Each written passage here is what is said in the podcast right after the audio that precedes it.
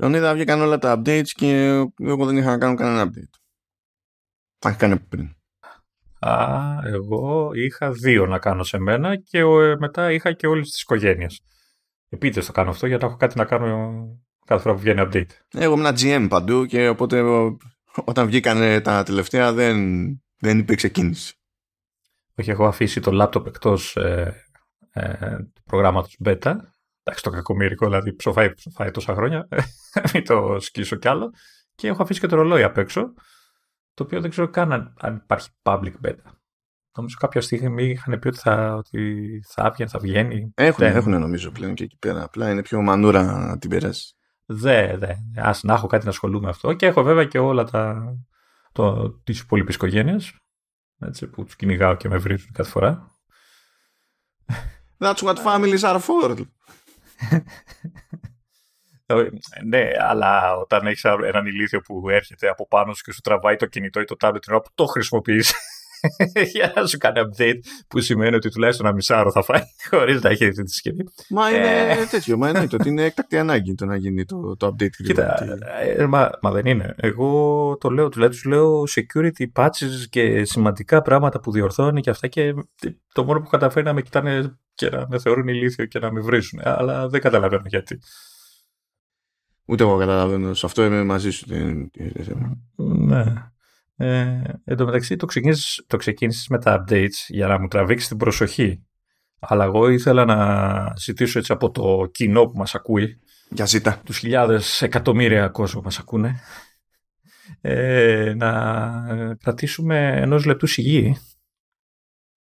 Γιατί έχει γίνει κάτι πολύ σημαντικό από χθες και το κάνεις γαργάρα. Τι το κάνω γαργάρα, γίνεται γαργάρα αυτή η Δεν θα τα αφήσω.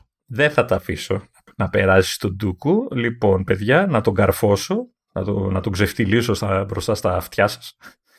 Έτσι, ο Μάνος είναι πλέον επίσημα προδότης έτσι, του οικοσυστήματος της Apple. Προδότης, μου αρέσει που πιάνεις να ότι υπάρχει πρόθεση. Προδότης. Καθώς μετά από 52 χρόνια, πόσα χρόνια έχεις; Να χρησιμοποιήσεις. Ε, ε από το 2008 κάτι τέτοιο. Ναι. Ε, άντε, άντε να στο δώσω. Αναγκάστηκε να βάλει Windows στο μηχάνημά του. Ναι, το κερατό μου.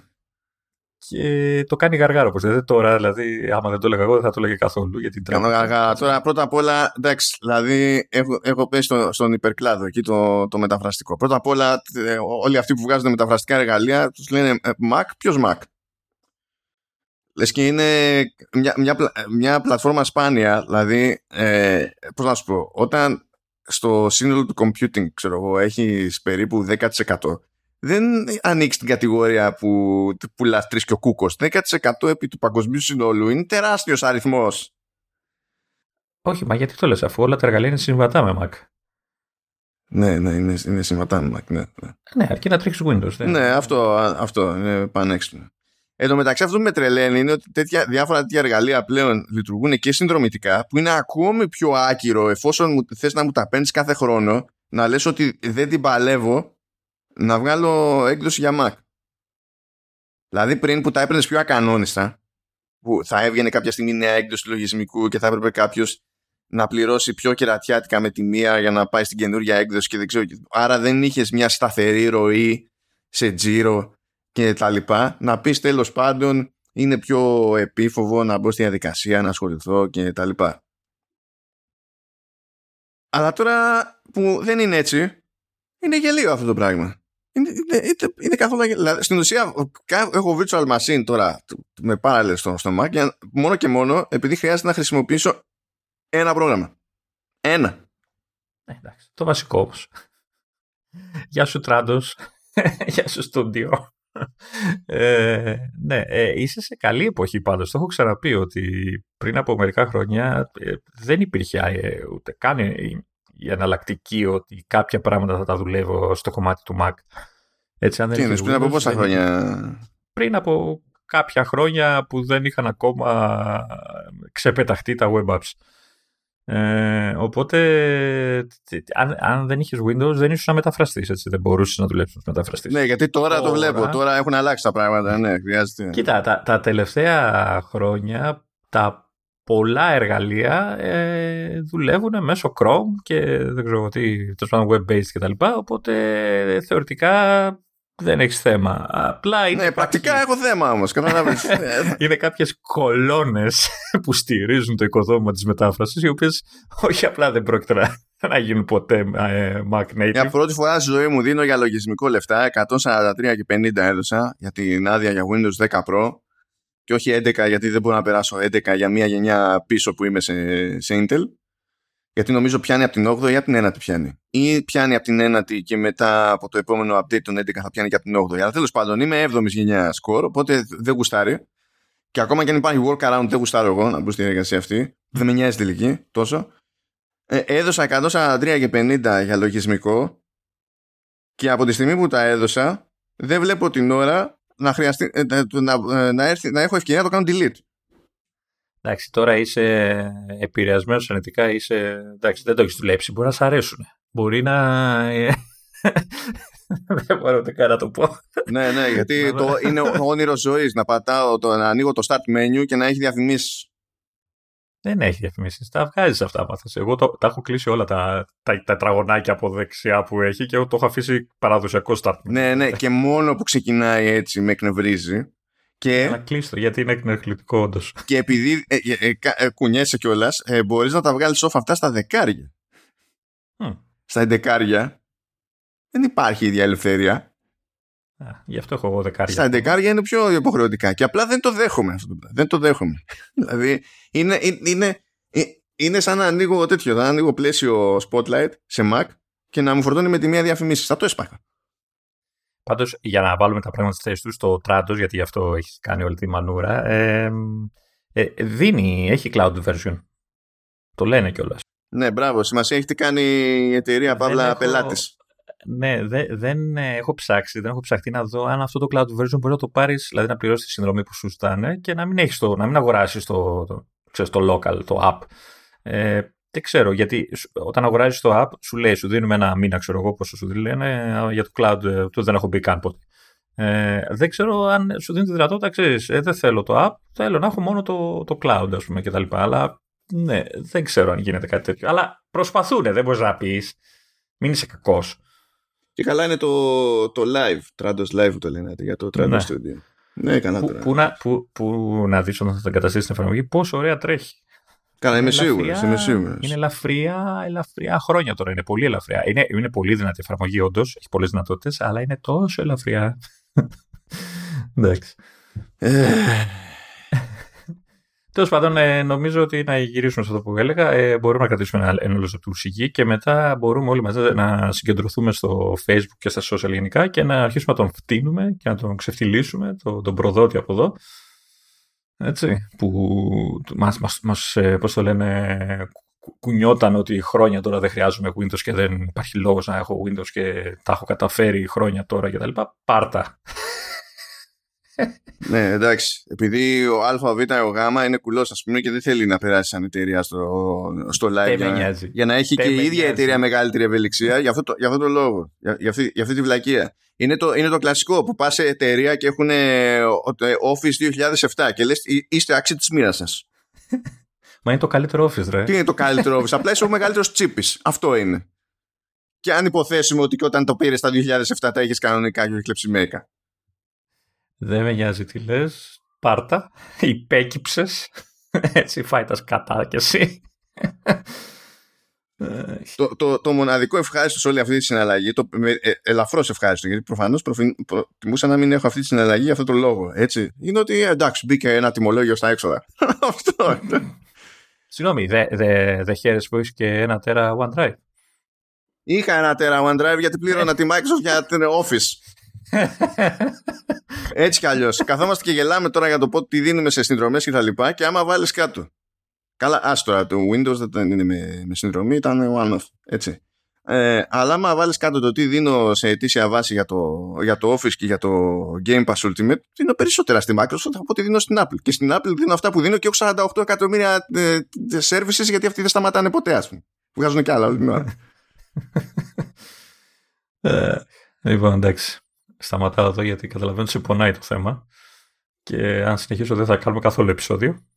Αν και να σου πω την αλήθεια, περιμένω πώς και πώς να ακούσω πρώτες εντυπώσεις και για το Parallels ε, και για την εμπειρία των Windows μετά από τόσα χρόνια. Εσύ φαντάζεσαι δηλαδή ότι θα ανοίγω τα Windows, θα ανοίγω τα Windows και θα μπαίνω στην διαδικασία να κάνω οποιοδήποτε κλικ δεν είναι απολύτως απαραίτητο για, απλά για να βγάλω τη συγκεκριμένη δουλειά. θα μπω εγώ στη διαδικασία να εξερευνήσω. Okay. Ναι, ρε φίλε, γιατί, γιατί, είσαι, γιατί είσαι τώρα έτσι; Ε, να έχεις ανοιχτό μυαλό, ρε παιδί μου. Ναι, ναι. ναι. ναι. θα βρω κάπου σε κάποια γωνία και θα ανοίξει το μυαλό. Μια για πάντα. ε, θα περάσω πολύ ωραία σε αυτό το επεισόδιο.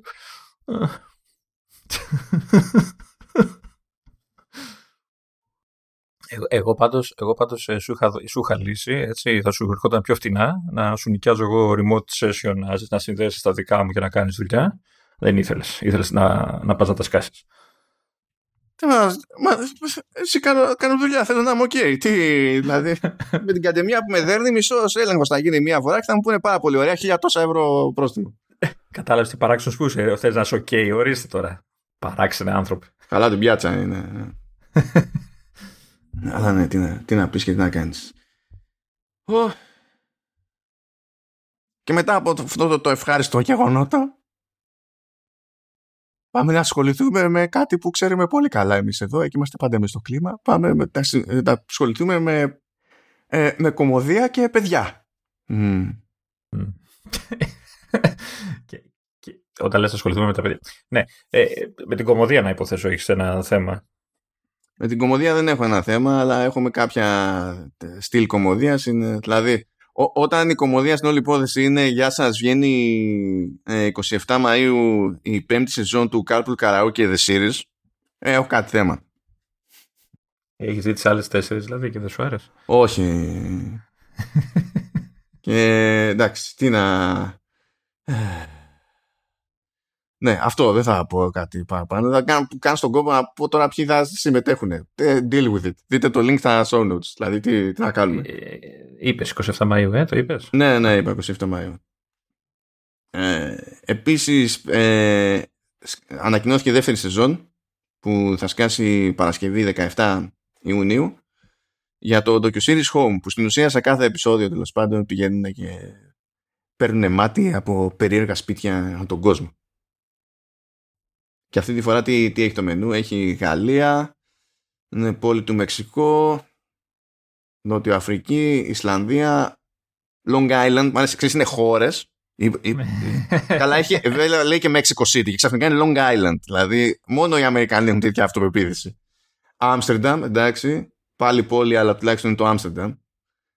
Δηλαδή, ε, ε, ελπίζω, θέλω να πιστεύω ότι περισσότερος κόσμος στον πλανήτη ξέρει το Άμστερνταμ, το Long Island. Ε, κοίτα, μην, μην γκρινιάζεις, θα μπορούσαν να πούνε Europe και να τα βάλουν όλα μαζί. Ναι, εντάξει. Αυστραλία, Ινδονησία, Βαρκελόνη είναι αναποφάσιστη. Δεν ξέρουν αν θέλουν. ναι, ναι, ελάτε. και, και Γκάνα. Αυτό. Εντάξει. Οκ. Okay. Και θα σκάσει 17 Ιουνίου. Και από εκεί και πέρα λέει ε, θα σκάσει το καλοκαιρινό line-up από παιδικό περιεχόμενο και έτσι προκύπτουν ένα μάτσο από ε, τηλεοπτικές παραγωγές είτε, κινούμενο, είτε σε κινούμενο σχέδιο είτε live action που στην ουσία ξεκινάνε από 24 Ιουνίου και πηγαίνουν μέχρι αρχές Σεπτεμβρίου.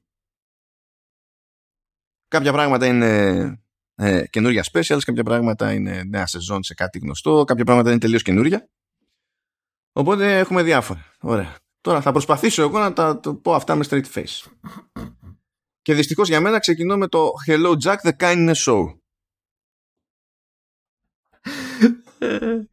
Αυτό θα πρέπει να το παρουσιάσεις εσύ.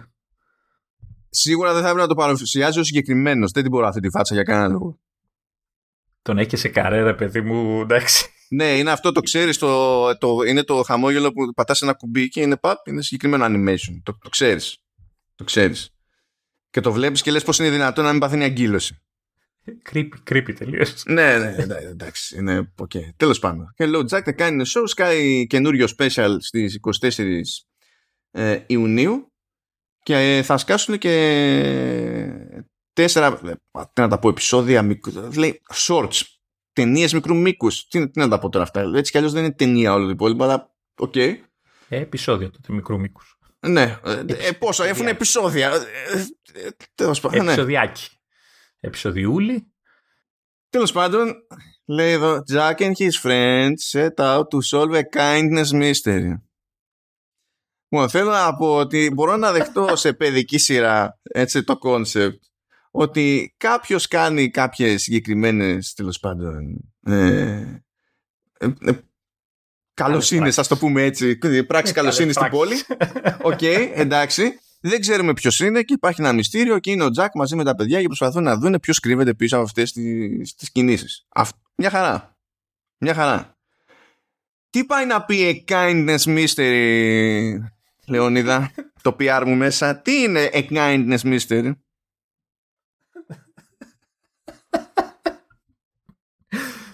Όταν λέω θα περάσω καλά σε αυτό το επεισόδιο. Είναι ένα, πώς το λένε, ευγενικό και καλό μυστηριάκι. Δηλαδή, τέλος πάντων, ναι. Στα shorts που θα σκάσουν, λέει τέλος πάντων ο Τζακ θα, έχει, θα παίρνει συνέντευξη από ε, τέσσερα παιδιά. Κανονικά όμως δεν είναι και καλά fiction, παιδί με αυτό. Για καλές πράξεις που έχουν κάνει στις δικές τους πόλεις και, και γειτονιές. Ενώ τους δίνει, λέει, ε, ε, ένα kit καλά do it yourself. Για, πώς λέγονται τώρα αυτά; Λέει bird feeder, αλλά τέλος πάντων είναι. Δεν ξέρω πώς είναι συγκεκριμένο. Τα ίστρα για πουλιά. Τα ίστρα, τα ίστρα για πουλιά αυτό το πράγμα. Για να το κρεμάσουν, το οποίο, λέει. Το οποίο θα μπορούσε να είναι και τίτλος τσόντας, βέβαια, αλλά εντάξει. Μ' αρέσει που. Ε, δηλαδή, φανταζόμουν ότι θα είμαι εγώ χειρότερος σε αυτή τη συζήτηση. το κατάφερε τη μία. Παμ. Ε, οκ. Ναι, και αυτή τα ίστρα λοιπόν είναι, λέει, θα τους τη δίνω σε ένα σύμβολο για το ότι είναι kindness ambassador. Θα το δεχτώ για παιδάκια. Για παιδάκια θα το δεχτώ, εντάξει. Αλλά αυτό το kindness mystery εδώ μου κάθεται.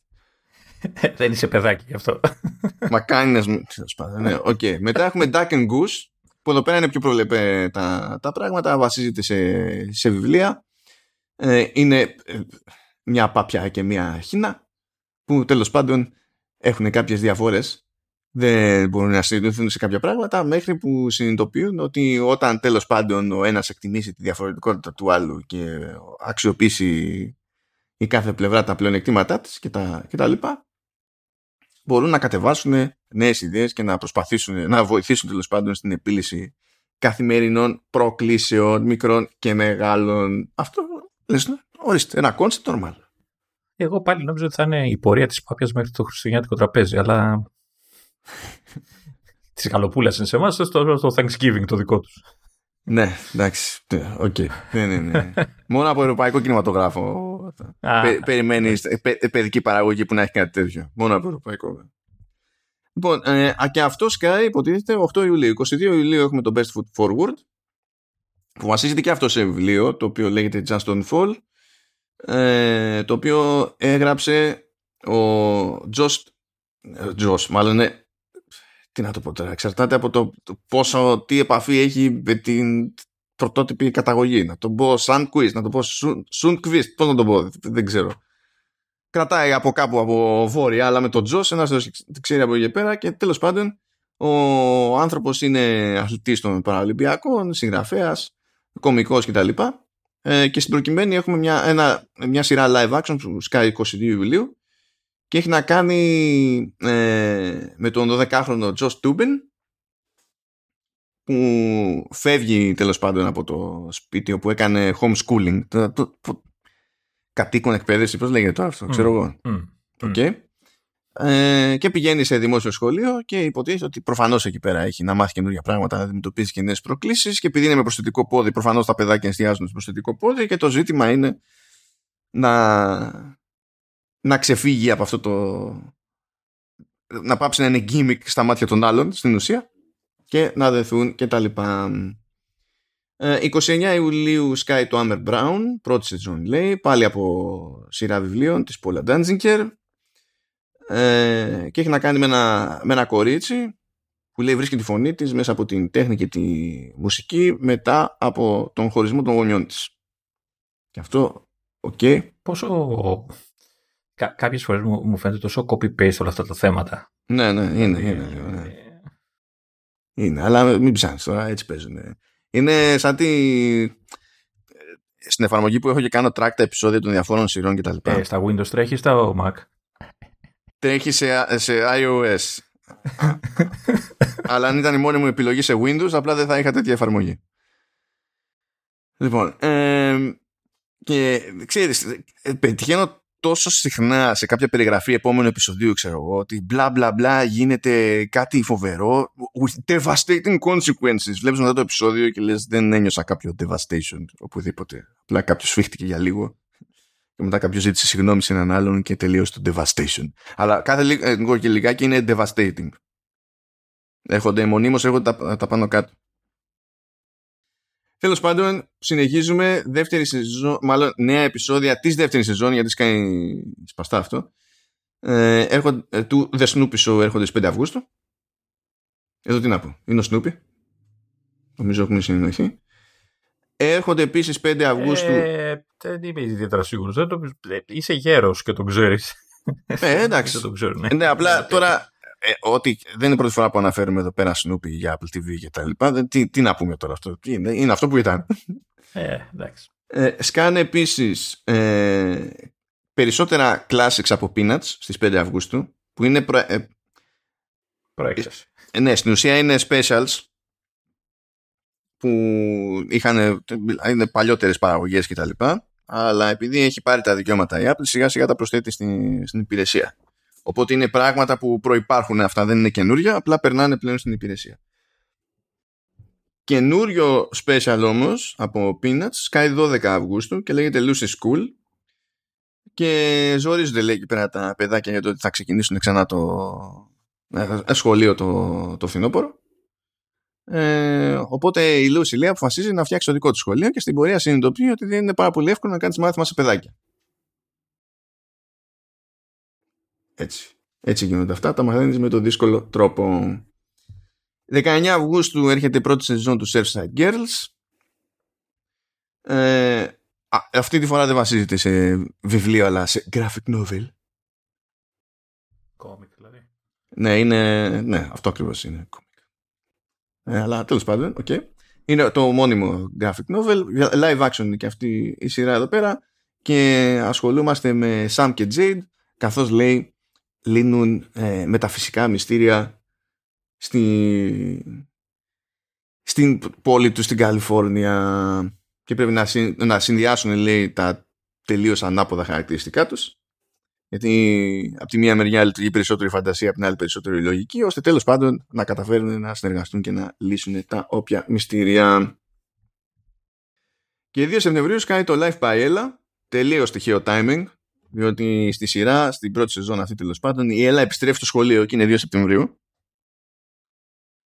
Ε, ενθουσιασμένη λέει για το, για το μέλλον ε, και με τώρα δεν ευκρινίζεται κιόλας εδώ πέρα. Λέει with your best friend by her side, αλλά δεν ξέρουμε. Είναι φίλος ή φίλη. Δεν έχω ιδέα έτσι όπως το γράφει εδώ πέρα. Δεν μπορώ να καταλάβω. Α, και προφανώς θα έχουν διάφορες καινούργιε προκλήσεις από τη σχολική ζωή και τα, και τα συνάφη. Και, και καλά, σε ποιο κόσμο ζουν, δηλαδή επιστρέφουν στο σχολείο και χαίρεται που. δηλαδή, δείξε μου ένα παιδί που χαίρεται που πάει σχολείο. Ναι, είναι αυτό το ψέμα που άμα δείχνουμε στα, σε τέτοιες σειρές στα παιδιά ότι τα άλλα παιδιά χαίρονται που πηγαίνουν στο σχολείο, υπάρχει περίπτωση να ξεχάσουν ότι τα ίδια δεν χαίρονται. Ναι. Ή ότι άμα βλέπουν άλλους να χαίρονται, θα πούνε Α, τώρα θα χαίρομαι κι εγώ. Δεν ξέρω πώς λειτουργούν αυτά τα πράγματα. Δηλαδή, η μόνη περίπτωση να, να μισοχαίρεσαι είναι να είναι την πρώτη φορά που πας, επειδή δεν έχεις καταλάβει τι παίζει. και σου τη φέρνουν, ναι. ναι, για να ξενερώσεις, παιδί μου. εκεί, εκεί το, το, το, όλο γίνεται εκεί στον παιδικό σταθμό όταν σε πρωτοπάνε. θα παίζεις, θα γνωρίσει παιδάκια, θα ζωγραφεί, θα μαθαίνεις τραγουδάκια. Πάρτα μετά 12 χρόνια. και αφού τα έβγαλε όλη αυτή τη σούμα η Apple, έβγαλε άλλο ένα δελτίο τύπου για να ανακοινώσει ένα μια ξεχωριστή, ε, ένα ξεχωριστό animated series για παιδιά. Και λέω, παιδιά, δεν μπορούσα να το βάλετε πριν στο, στο υπόλοιπο. δηλαδή, okay. Και είναι Eva the Outlet, είναι μια μικρή κουβάγια. Πάλι βασίζεται σε, σε σειρά βιβλίων. Και τέλος πάντων είναι, λέει, μια, μια δημιουργική κουκουβάγια που ζει δίπλα, λέει, στην καλύτερη της φίλη, τη Λούση σε μια περιοχή που λέγεται Τριτόπινγκτον. Η, η Λούση είναι νυχτεριδά. Από ό,τι φαίνεται, ναι. Λέει με, με μεγάλες ιδέες και μεγάλη προσωπικότητα. Μπλέκει, λέει, με περιπέτειες. Και εκφράζεται, λέει, μέσα από το ημερολόγιο της στη, στην πορεία. Θέλω να πω ότι είσαι μια σκέτη, μια, όχι σκέτη, μια ξεχωριστή, ιδιαίτερη εμπειρία όταν περιγράψεις παιδικά προγράμματα. Έτσι, μπράβο, μάλλον. Εξαιρετικός. Ναι, είμαι μια δροσερή φρουτοσταγόνα.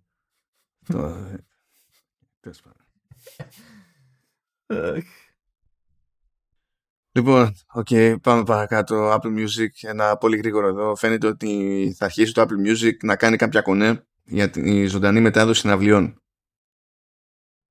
Δεν είναι κακό αυτό. Δεν είναι κακό, απλά θα είναι random. Γιατί... Θα είναι για συνδρομητές μόνο, ναι. Ναι, θα είναι για συνδρομητές. Και ξεκινάει πολύ γρήγορα, δηλαδή μια που ανακοινώθηκε και μια που η μέρα Παρασκευή και 20 Μάιου θα γίνει η πρώτη μετάδοση, θα είναι στην αυλία uh, Harry Styles που θα γίνει στο UBS Arena της Νέας Υόρκης. Και τώρα ως συνήθως αυτές τις περιπτώσεις θα μπορεί κάποιος να δει ε, ζωντανά, εντάξει, οκ. Okay αλλά αν θυμάμαι καλά προηγούμενες περιπτώσεις δηλαδή θα μπορεί να δει και κατόπιν εορτής έτσι το, το stream δεν είναι ότι μετά το χάνει. Ναι, αν και δεν το, δεν το έχουν αποσαφηνίσει αυτό αλλά συνήθως δύο περιπτώσεις έτσι κάνουν. Τώρα θα δούμε. Ε, εγώ θέλω να συμφωνήσω με τον τυπά που σχολιάζει τον πρώτο που λέει ότι ελπίζει να μην είναι μόνο pop και rap έτσι, παρόλο που προσπαθούν χρόνια τώρα να μας πούνε ότι μόνο αυτά τα είδη μουσικής υπάρχουν στον κόσμο έτσι, να, να έχει η ποικίλια, να δούμε και άλλα είδη μουσικής. όχι, θα είναι, όχι θα, θα, είναι τα, θα είναι τα προβλεπέ, θα είναι τα πιο mainstream για να τραβήξουν κόσμο στη, στην υπηρεσία. Είναι, είναι αυτό. Είναι όπως το gaming, το σημαντικό είναι το Call of Duty Mobile και το, ναι, και το Candy Crush. Αυτό είναι. Δεν είναι. Ναι. Αυτά, αυτά είναι τα μυαλά του. Η βλακεία, η βλακεία συνεχίζεται έτσι. Εντάξει. Ε, ε, ε, να πω στου μας ακούνε ότι δεν υπάρχει μόνο η pop, η rap και η trap. Έτσι υπάρχουν και άλλα είδη μουσικής. Ναι, επίσης. Ε... Κάποια είναι και πολύ παλιά κιόλας, ας πούμε, κλασική μουσική. Επίσης, μουσική που δεν είναι αμερικανική, αγγλική, ε, γαλλική, κορεατική και τέλος πάντων βάλτε ό,τι άλλο θέλετε στη λίστα, δεν είναι world music. Απλά το αναφέρω σαν, ιστο, σαν σημείωση. Δεν ξέρω γιατί δυσκολεύονται τόσο πολύ σε κάποια μέρη του κόσμου να το συνειδητοποιήσουν αυτό θα, θα μπορούσαν να τη λένε Europe Music. Αυτό ήταν βελτίωση σχέση με το World Music. Καταλαβαίνεις. Οκ. Οκ. Ε, και καθώς ε, δέχομαι επίθεση από το inbox σε ώρα που δεν είναι λογικό να δέχομαι τέτοια επίθεση, αλλά τέλος πάντων, οκ. Τώρα κάνουμε ε, τη στάση μας την καθορισμένη σε Apple Arcade που έχουμε κυκλοφορία Plus αυτή τη φορά και έσκασε το Code Simulator Plus. Α, αρνούμε. Εντάξει, πάμε παρακάτω λοιπόν. Όχι, όχι, να σου πω κάτι. Αυτό το παιχνίδι κυκλοφορεί τώρα πόσα χρόνια; Είναι καιρό, έτσι. Ναι, είναι πολλά ε, χρόνια. για κάποιο λόγο έχει τραβήξει προσπαθούν να μας πείσουν ότι έχει τραβήξει τα φώτα της δημοσιότητας και κάνει χαμό και... Όχι, έχει περάσει χρονιές που έκανε πάταγο, όχι αστεία. Ναι, ε, ε, να ρωτήσω γιατί. Γιατί είναι για το, είναι για το χαβαλέ της υπόθεσης Ποιος είναι ο χαβαλέ της υπόθεσης, συγγνώμη τώρα κιόλας, εντάξει. Λέγεται Goat Simulator, δεν γίνεται να ρωτάς ποιος είναι ο χαβαλέ ναι, καταλαβαίνω. Και η αλήθεια είναι ότι έχει πολύ χαβαλέ να διαβάσεις και, ε, και την περιγραφή του στο store. Έχουν φάσει οι τύποι. Αλλά πόσο μπορείς να, να διασκεδάσεις με ένα παιχνίδι το οποίο τι είναι, έχεις μια, είσαι μια κατσίκα, την πουνά σε ένα χώρο, χάρτη, περιοχή τέλος πάντων και αυτά, με στόχο υποτίθεται να κάνεις καταστροφές και τέτοια, έτσι. Με πολύ κακό physics σύστημα φυσικής, με αδιάφορο gameplay, με κακά γραφικά, με, με, με, με, με, με. Γιατί; Δεν είναι, πόση ώρα μπορεί να είναι αστείο ένα τέτοιο πράγμα; δεν, χρειάζεται να είναι για, δεν χρειάζεται να είναι για πολλή ώρα. Χρειάζεται απλά να είναι κάτι που θα σου φτιάξει το κέφι ή θα κάνεις μια βλακία και θα δεις κάτι φίλους σου. Πρέπει να, σκε, να σκεφτείς ότι κινείται σε άλλα πλαίσια. Δηλαδή, αυτό, αυτά τα παιχνίδια ε, είναι κατά μία έννοια τα σύγχρονα drinking games. Άμα δηλαδή έχεις κάνει λίγο κεφάλι, αυτά τα παιχνίδια είναι ό,τι πρέπει. Σου φαίνεται οτιδήποτε αστείο, έτσι κι αλλιώς. Ακόμα και αυτό που ε, υπό άλλες συνθήκες στο ίδιο παιχνίδι δεν σου φαίνονταν ακριβώς αστείο, θα σου φανεί αστείο. Αυτό είναι από τη μία σκοπιά. Υπάρχει άλλη σκοπιά όμως. Αυτό όλο, εκτός του ότι έδωσε τεράστια ώθηση σε όλη την ιστορία, σε όλο αυτό το concept, το φτιάχνουμε something something simulator. Και φτάσαμε να έχουμε potato simulator και whatever simulator και ό,τι θέλεις simulator. Οπότε κατά μία έννοια είναι και ξέρεις σημαντική περίπτωση στο, στο χώρο. Άσχετα με το αν σ' αρέσει όλο αυτό το ρεύμα ή όχι. Είναι ότι συνέπεσε και με μια εποχή που άρχισε να δίνει πόνο το streaming. Και το concept που κάνω βλακίες σε ένα stream το παρακολουθεί ο άλλος στο περίπου για παρέα και σου δίνει ιδέες να δοκιμάσεις άλλες βλακίες και το προσπαθείς, αποτυγχάνεις, το πετυχαίνεις, δεν το πετυχαίνεις και υπάρχει αυτό το interaction, ταιριάζει με μια εποχή που το ίδιο το παιχνίδι έχετε να λειτουργήσει ως entertainment αλλά ε, που ξεπερνά εσένα που παίζεις εκείνη την ώρα. Απάντησα πολύ σοβαρά και δεν μπορεί όλο. Ναι. ναι. Εντάξει, δεν θα με πείσεις. Ίσως, ε, ναι, ίσως να, με έχει, να με έχει προσπεράσει αυτή η τρέλα.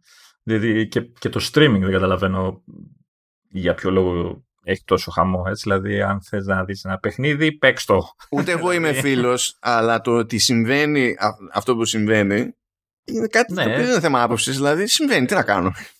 Όχι, είναι, είναι θέμα γούστου όμως. Δηλαδή, α, δεν τη βρίσκω να βλέπω ένα να, να παίζει. Δηλαδή, προτιμώ να παίξω εγώ. Πάντως στη λίστα με τα key features έχει το πρώτο item είναι You can be a goat και το τελευταίο item είναι You can be a goat. Ναι, ναι, έχει, σου λέει, ε, το, το μόνο που του δίνω απόλυτα είναι ότι έχει εκπληκτική, ε, εκπληκτικό description. Δηλαδή ε, οι ίδιοι από μόνοι τους κορδεύουν το aphysics ε, που λένε ότι καλά, ε, έχουν πλάκα γι' αυτό δεν τα διορθώνουμε. Έτσι. Οκ, okay, τους το δίνω αυτό. Ε, αλλά σου λέω, είναι η δεύτερη φορά που το, το είχα δει και σε κονσόλα κάποια στιγμή όταν είχε σκάσει. Ε, δεν, δηλαδή θα παίξω 5 λεπτά, 10 άσε που, που ζαλίζομαι γιατί ας, τώρα το έπαιξα στο touch, δεν έψαξα να δω settings, αλλά για κάποιο λόγο το δεξιά-αριστερά στο virtual μοχλό, στο μοχλό έτσι, το, του, της οθόνης, ε, είναι ταυτόχρονα και περιστροφή της κάμερας. Ε, θέλω να πιστεύω ότι αλλάζει, δεν έψαξα πολλά, γιατί σε αφήνει να, να την περιστρέψει την κάμερα και με το άλλο χέρι κλασικά κτλ. Αλλά σαν default έχουν αυτό στο touch και δεν βολεύει ιδιαίτερα. Ειδικά όταν θες να, να σκαρφαλώσεις κάπου και ξέρω εγώ τι. Ε, κατά τα άλλα, εντάξει, όσοι γουστάραν το παιχνίδι πλέον το έχουν και στο κινητό τους και στο tablet τους, οπότε εντάξει. Περιορέξεως, τι να πω. Κατσίκα. Mm, αυτό. Λοιπόν, εντάξει, τελειώσαμε. τελειώσαμε ηρεμήστε, τελειώσαμε υπηρεσίες, επιβιώσαμε. Και τώρα κάνουμε ένα πέρασμα από τα updates που είτε κάνατε είτε θα κάνετε πόσο νου που αν ξεχαστήκατε. Όπα, όπα, όπα, όπα, Τι εννοείς, αυτοί που μας ακούνε αν κάνανε, δεν κατάλαβα. Είναι κάποιος από εκεί έξω που δεν το έχει κάνει ακόμα, δηλαδή δεν του μιλάω. Τέλος. Σταματάω να μιλάω. Απαγορεύεται. Εντάξει, τι, τι να, αφού δεν ξέρεις τώρα, κάποιοι άνθρωποι όχι, είναι φάση. Ό, όχι, τίποτα, τίποτα. Λοιπόν, να κάνουμε μια σούμα λίγο εδώ πέρα. Πιο αναλυτικά τουλάχιστον για, ε, για iOS και iPadOS, αλλά έχουμε και τα λοιπά. Κάποια ισχύουν τώρα και ασχέτω πλατφόρμε που τα λέμε. Μάνι, μάνι, ας πούμε, είχαμε πει ότι έρχονται κάποιες τέλος πάντων ε, αλλαγές στην εφαρμογή Apple Podcasts. Ε, το ένα είναι ότι τέλος πάντων μπορούμε να φιλτράρουμε πλέον τα, το, το feed βάσει σεζόν και, και τα λοιπά, κάτι που δεν γινόταν προηγουμένως. Ε, επίσης υπάρχει άλλη ρύθμιση για τη διαχείριση του χώρου που πιάνουν τα επεισόδια τέλος πάντων. Αντί να λέμε ε, μην κατεβάζεις ε, τίποτα και θα τα κάνω stream ε, ή κατέβαζε μόνο το τελευταίο και κράτο ή κατέβαζε τα όλα που δεν έχω παίξει μπορούμε να βάλουμε συγκεκριμένο αριθμό. Δηλαδή, κατέβαζε τόσα από αυτό το feed και όταν στην ουσία ξεπεραστεί αυτός ο αριθμός τα πιο παλιά διαγράφονται. Δεν είναι ότι βγαίνουν από τη η λίστα με τα μη παιγμένα αλλά διαγράφονται τα αρχεία ώστε εφόσον μαζεύονται πάρα πολλά επεισόδια να μην καταλήγουν να πιάνουν τα αρχεία πάρα πολύ χώρο στη, στη συσκευή. Και η ίδια ρύθμιση, οι ίδιες αλλαγές σιούν και στην περίπτωση του Apple Podcast για Mac. Τώρα αυτό εξαρτάται από το πόσο, τι, τι να πω, τε, συνεπείς κοιτάζετε να είστε στο τι παρακολουθείτε, πότε το παρακολουθείτε και τα ε, Και πόσο μεγάλη είναι η βιβλιοθήκη σας και πόσο χρειάζεται διαχείριση. Εμένα δεν με αφορά, ας πούμε, από την άποψη ότι φροντίζω να είμαι σχετικά up to date και εκεί που δεν είμαι up to date συνήθως δεν είμαι για άπειρα, ρε παιδί μου, ξέρεις. Οπότε μου φτάνει η ρύθμιση ότι θα διαγραφεί αυτόματα το επεισόδιο 24 ώρες αφού παιχτεί. Οπότε, εντάξει. Εντάξει, εγώ δεν έχω πολλά γιατί δεν υπάρχουν και πολλά που να αξίζουν. Δηλαδή, ε, ένα-δυο, θυμάμαι εγώ, τρία, τέσσερα, πόσα είναι του χαυτών. δεν, έχει, δεν υπάρχει άλλο στον κόσμο. Γκρίζα διαφήμιση. Ε, την γκρίζα, εδώ πέρα εμείς Ξεφτύλα διαφήμιση.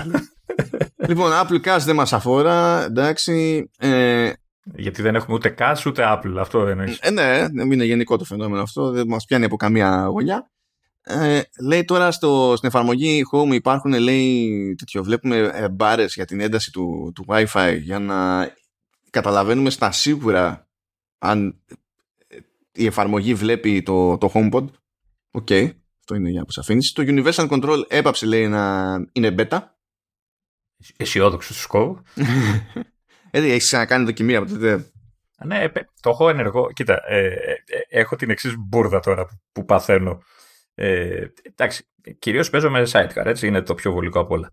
Ε, αλλά το έχω ενεργό το, το Universal Control, που σημαίνει επειδή το sidecar, το, επειδή το tablet εγώ το έχω κάτω από την οθόνη, έτσι, έχω κάνει αντίστοιχα ρύθμιση στα, στις οθόνες και στο preferences, ώστε ξέρεις, να βλέπει ότι το iPad είναι από κάτω. Οπότε τρώει φρίκια, το, το είχα βάλει και για το Universal Control αυτό.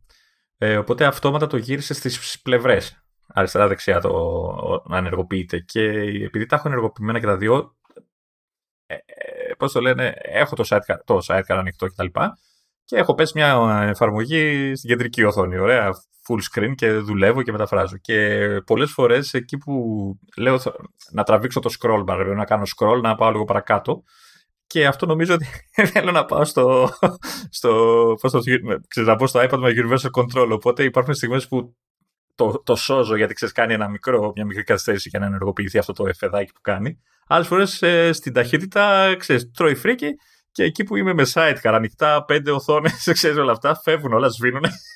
και ξαφνικά έχω ποντίκι στο iPad, ξέρεις, κλειστά όλα. και λέω, και άντε ξανά άνοιξε τα πάλι από την αρχή και τέτοια.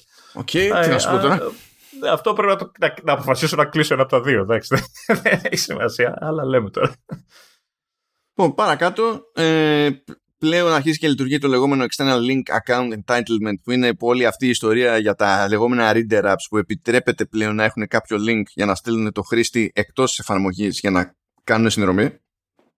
Ναι, θα πέσουν μηνύσεις. Τώρα φαντάζομαι, γιατί είναι όλο αυτό φρέσκο, δεν έχουν προλάβει όλοι να κάνουν update σε εφαρμογές τους τέλος πάντων για να το χρησιμοποιούν αυτό. Συν τις άλλες τα entitlements είναι κάτι που δεν είναι ότι κάνεις απλά update στην εφαρμογή σου είναι κάτι που πρωτίστως πρέπει να ζητήσεις το entitlement από την Apple. Άρα λογικά θα παίζει έλεγχος. Ε, σίγουρα θα παίζει έλεγχος. Καλά, ούτως ή άλλως θα έπαιζε έλεγχος. Απλά θέλω να σου πω ότι δεν είναι κάτι που κάνεις αυτό. Δηλαδή, υπάρχει αυτό, λες, α, ωραία, το βάζω, σπρώχνω το update. Είναι πρώτα, πρέπει να πεις στην Apple, θέλω αυτό το entitlement. ναι, άρα θα υπάρχει έλεγχος πριν, όχι μετά. Ναι, ναι. Το εννοώ, δηλαδή να, ναι. δει, να δει αν είσαι κατάλληλος για να το κάνεις. Ναι. Οπότε φαντάζομαι κάποια updates θα σκάσουν δηλαδή από τους στανταράκι, δηλαδή Spotify, Netflix και αυτοί που... Τυχαία παραδείγματα. Τυχαία παραδείγματα, ναι, τυχαία παραδείγματα. Ε, στο, στα memories του, του Photoshop έχει σκάσει λέει, μια λίστα με ευαίσθητες περιοχές. Χαμπάρι δεν πήρα. Ε, ναι, εγώ ε, δεν το βρήκα. δηλαδή, πήγα στα, στο settings apps στο Photos και δεν το βρήκα. Τώρα εντάξει, είμαι και γκάβος έτσι. Πήγα και στο Photos και πάλι δεν βρήκα κάποια αναφορά. Αλλά τέλος πάντων ε, λέει ότι έχουν, έχει μπει αυτή η λίστα ώστε να μην εμφανίζονται σε memories ε, πράγματα που έχουν τραβηχτεί σε αυτές τις τοποθεσίες. Άρα, μάλλον είναι, δεν είναι κάτι να βρεις. Το κάνει αυτόματα. Δηλαδή, αν είσαι σε, μια, σε ένα στρατόπεδο, ας πούμε, ε, απλά δεν θα σου το εμφανίζει η ανάμνηση. Θα είναι σαν, σαν εσωτερική λειτουργία είναι αυτό. Σαν φίλτρο, ξέρω εγώ. Δεν δε, θα ορίζεις εσύ, δεν θα ορίζεις εσύ sensitive. Λέω ότι σε πρώτη φάση περιλαμβάνονται στρατόπεδα συγκέντρωσης και μία του λοκαυτώματο. Οκ. Okay. Αλλά αν όντως δηλαδή δεν με τρώει γκαβομάρα και δεν είναι κάπου setting, ε, διαφωνώ. Τι είναι δικό τους θέμα; Ναι. Ε, ε, κοίτα, υπάρχουν τέτοια μέρη, εγώ ξέρω από του στρατού, τα οποία τα ορίζει το κάθε κράτος. Δηλαδή ότι αυτό απαγορεύεται να τραβάς φωτογραφίες και κάτι τέτοιο. Αυτό είναι άλλο. Εκεί είναι, είναι παράνομο ναι, να φωτογραφίσεις. Σε αυτή τη λογική, ναι, σε αυτή τη λογική όμως. Δηλαδή ε, τα Google Maps, θυμάσαι που έχει σημεία που είναι, δεν, δεν τα δείχνει. Είναι ναι, και είναι τελείως άλλο αυτό το σενάριο. Εδώ δεν είναι ότι πας εκεί και απαγορεύεται να φωτογραφίσεις. Ναι, οκ. Okay. Αλλά είναι ότι μετά το, το Photos App σου λέει δεν θα σου βγάλω memories με το σκεπτικό ότι τα memories αυτά παραπέμπουν σε μια τραυματική εμπειρία και μια ε, ε, κάκιστη στιγμή της ανθρωπότητας. Ναι, ε, αυτό είναι δικό μου θέμα. Μπορεί εμένα να, να με βάζει σε σκέψη σε αυτό το ταξίδι που έκανα εκεί και το υλικό που τράβηξα και να, και να, και να θέλω να το θυμάμαι. Παρότι είναι δυσάρεστο. Δηλαδή με αυτή τη λογική δεν πρέπει να κάνω μνημόσυνο στον πατέρα μου γιατί θα θυμάμαι ότι πέθανε. Και στην τελική, οκ, okay, θες να το έχεις αυτό το πράγμα, κάν' το. Ε, πρέπει να είναι setting. Να. Ψάχνω εγώ να δω πως υπάρχει πιθανό στο, στο iPad. Αλλά δεν νομίζω. Δεν το πιάνω αυτό το hard on, δηλαδή. Όπως είναι και σε άλλες περιπτώσεις. Αν κάποιο, παιδί μου έλεγε κάποιος ότι μου έχει βγάλει memory και είναι με το πρώην, την πρώην. Και δεν θέλω να τα βλέπω. Ωραία. Έχει να κάνεις, έχεις να αποκλείσεις από τα memories το τάδε άτομο. Πηγαίνεις και το κάνεις. Ακόμη και εκεί βέβαια έχει, έχω ακούσει λέει και, ε, ναι, αλλά όταν θα έχει συμβεί μία φορά θα έχει συμβεί ήδη μία φορά και θα έχω ξενερώσει. Και τι θα γίνει; Και, και τι θα γίνει;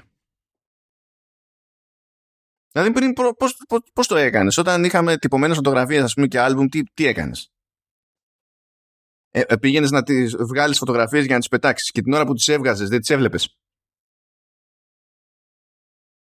Δεν μπορώ. Δεν, κάπου ζορίζομαι με, με, αυτά, με αυτές τις προσεγγίσεις. Θα σε, θα σε στεναχωρήσω γιατί το βρίσκω κάτι, οπότε μάλλον γίνεται αυτόματα. Δεν ξέρω αν εμφανίζεται κάτι, ξέρεις, σκανάροντας το, το library, καταλάβει ότι, ξέρεις, έχεις τέτοιες φωτογραφίες από τέτοια Μακάρι. Τότε Μακάρι. εμφανίζεται κάτι. Μακάρι, για να έχει μετά μια επιλογή, ξέρω εγώ, να πεις ότι never mind. Ε, λοιπόν, έχουμε μια επαναφορά στο API του Apple Music Playback. Ε, παλιότερα υποτίθεται ότι μπορούσε να φτιάξει εφαρμογή ε, που να είναι player για το Apple Music και να μην χρησιμοποιείς την εφαρμογή Music της Apple. Να είναι εφαρμογή τρίτου. Ε, και υπήρχε η επιλογή να αλλάξεις την ταχύτητα αναπαραγωγής των κομματιών. Μετά αφαιρέθηκε αυτή η δυνατότητα από το API, οπότε δεν μπορούσε να γίνει αυτό με εφαρμογές τρίτων. Έπαιξε γκρίνια γιατί αφαιρέθηκε στο 15-4. Έπαιξε γκρίνια και τελικά επανήλθε στο 15-5. Πολύ κράτησε αυτό. Πάλι καλά να λες. Ε, τώρα εντάξει κάτι references λέει για Apple Classical ok και Sportskit αυτά όμως δεν μεταφράζονται σε συγκεκριμένες λειτουργίες αυτή τη στιγμή μιλάμε υποτίθεται ότι ίσχυσε ένα bug σε automations που υπήρχαν home automations ε, που βασίζονταν στο πότε κάποιος φεύγει φτάνει σε κάποια τοποθεσία κτλ για να λειτουργήσουν και δεν λειτουργούσαν. Και το είχα πάθει αυτό όντως. Τώρα είναι OK. Και όντως δηλαδή λειτουργούν και σε μένα πάλι. Οπότε εντάξει. Το ζήτημα με το communication safety για τα, για τα παιδιά που είναι τέλος πάντων προαιρετικό και το έχουμε λιανίσει εδώ πέρα.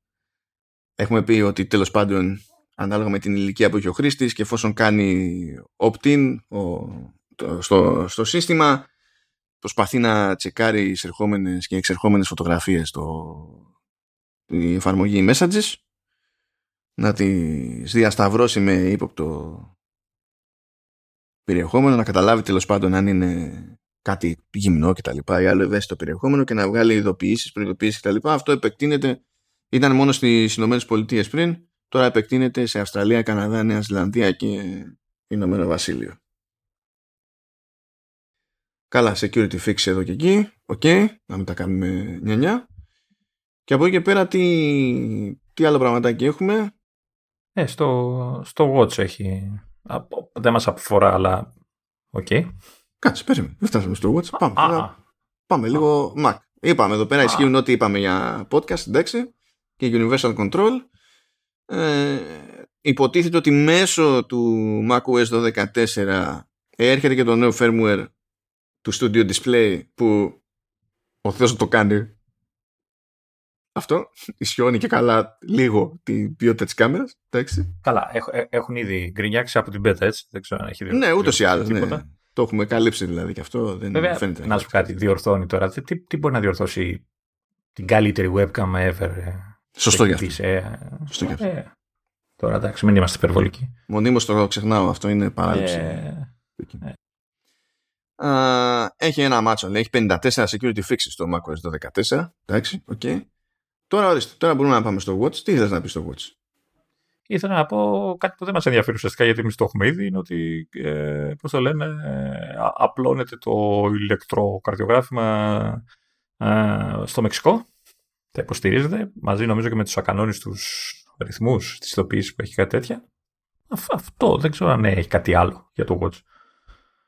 Ε, δεν φαίνεται να έχει κάτι άλλο συγκλονιστικό και από εκεί και πέρα ε, άντε βγάλε άκρη για το αν έχει αλλάξει κάτι ιδιαίτερο σε tvOS 15.5 και HomePod Software 15.5. Μάλλον τίποτα ιδιαίτερο. Coolness.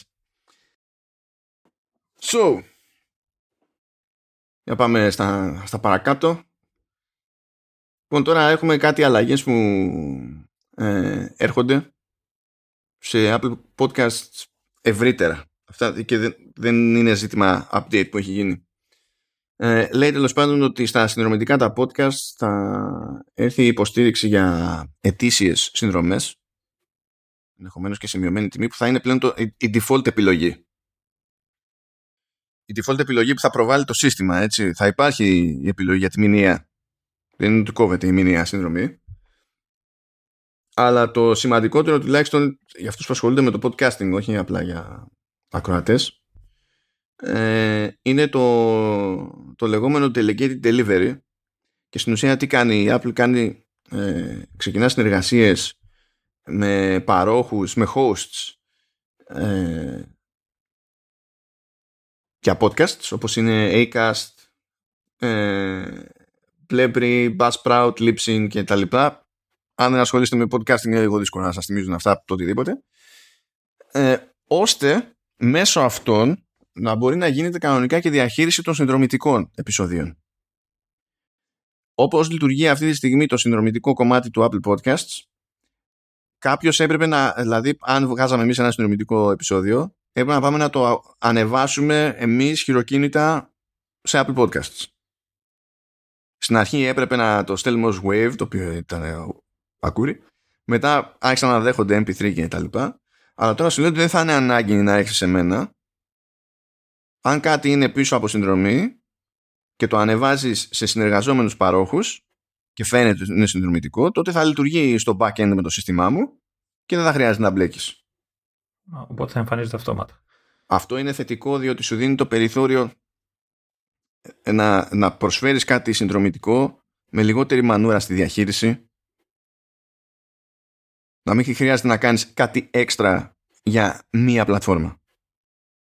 Αυτό απλοποιεί τη, την κατάσταση. Γιατί προηγουμένως είχες να σκεφτείς το αν αξίζει τον κόπο το ότι πρέπει να κάνεις ειδική διαχείριση σε άλλη μια μεριά.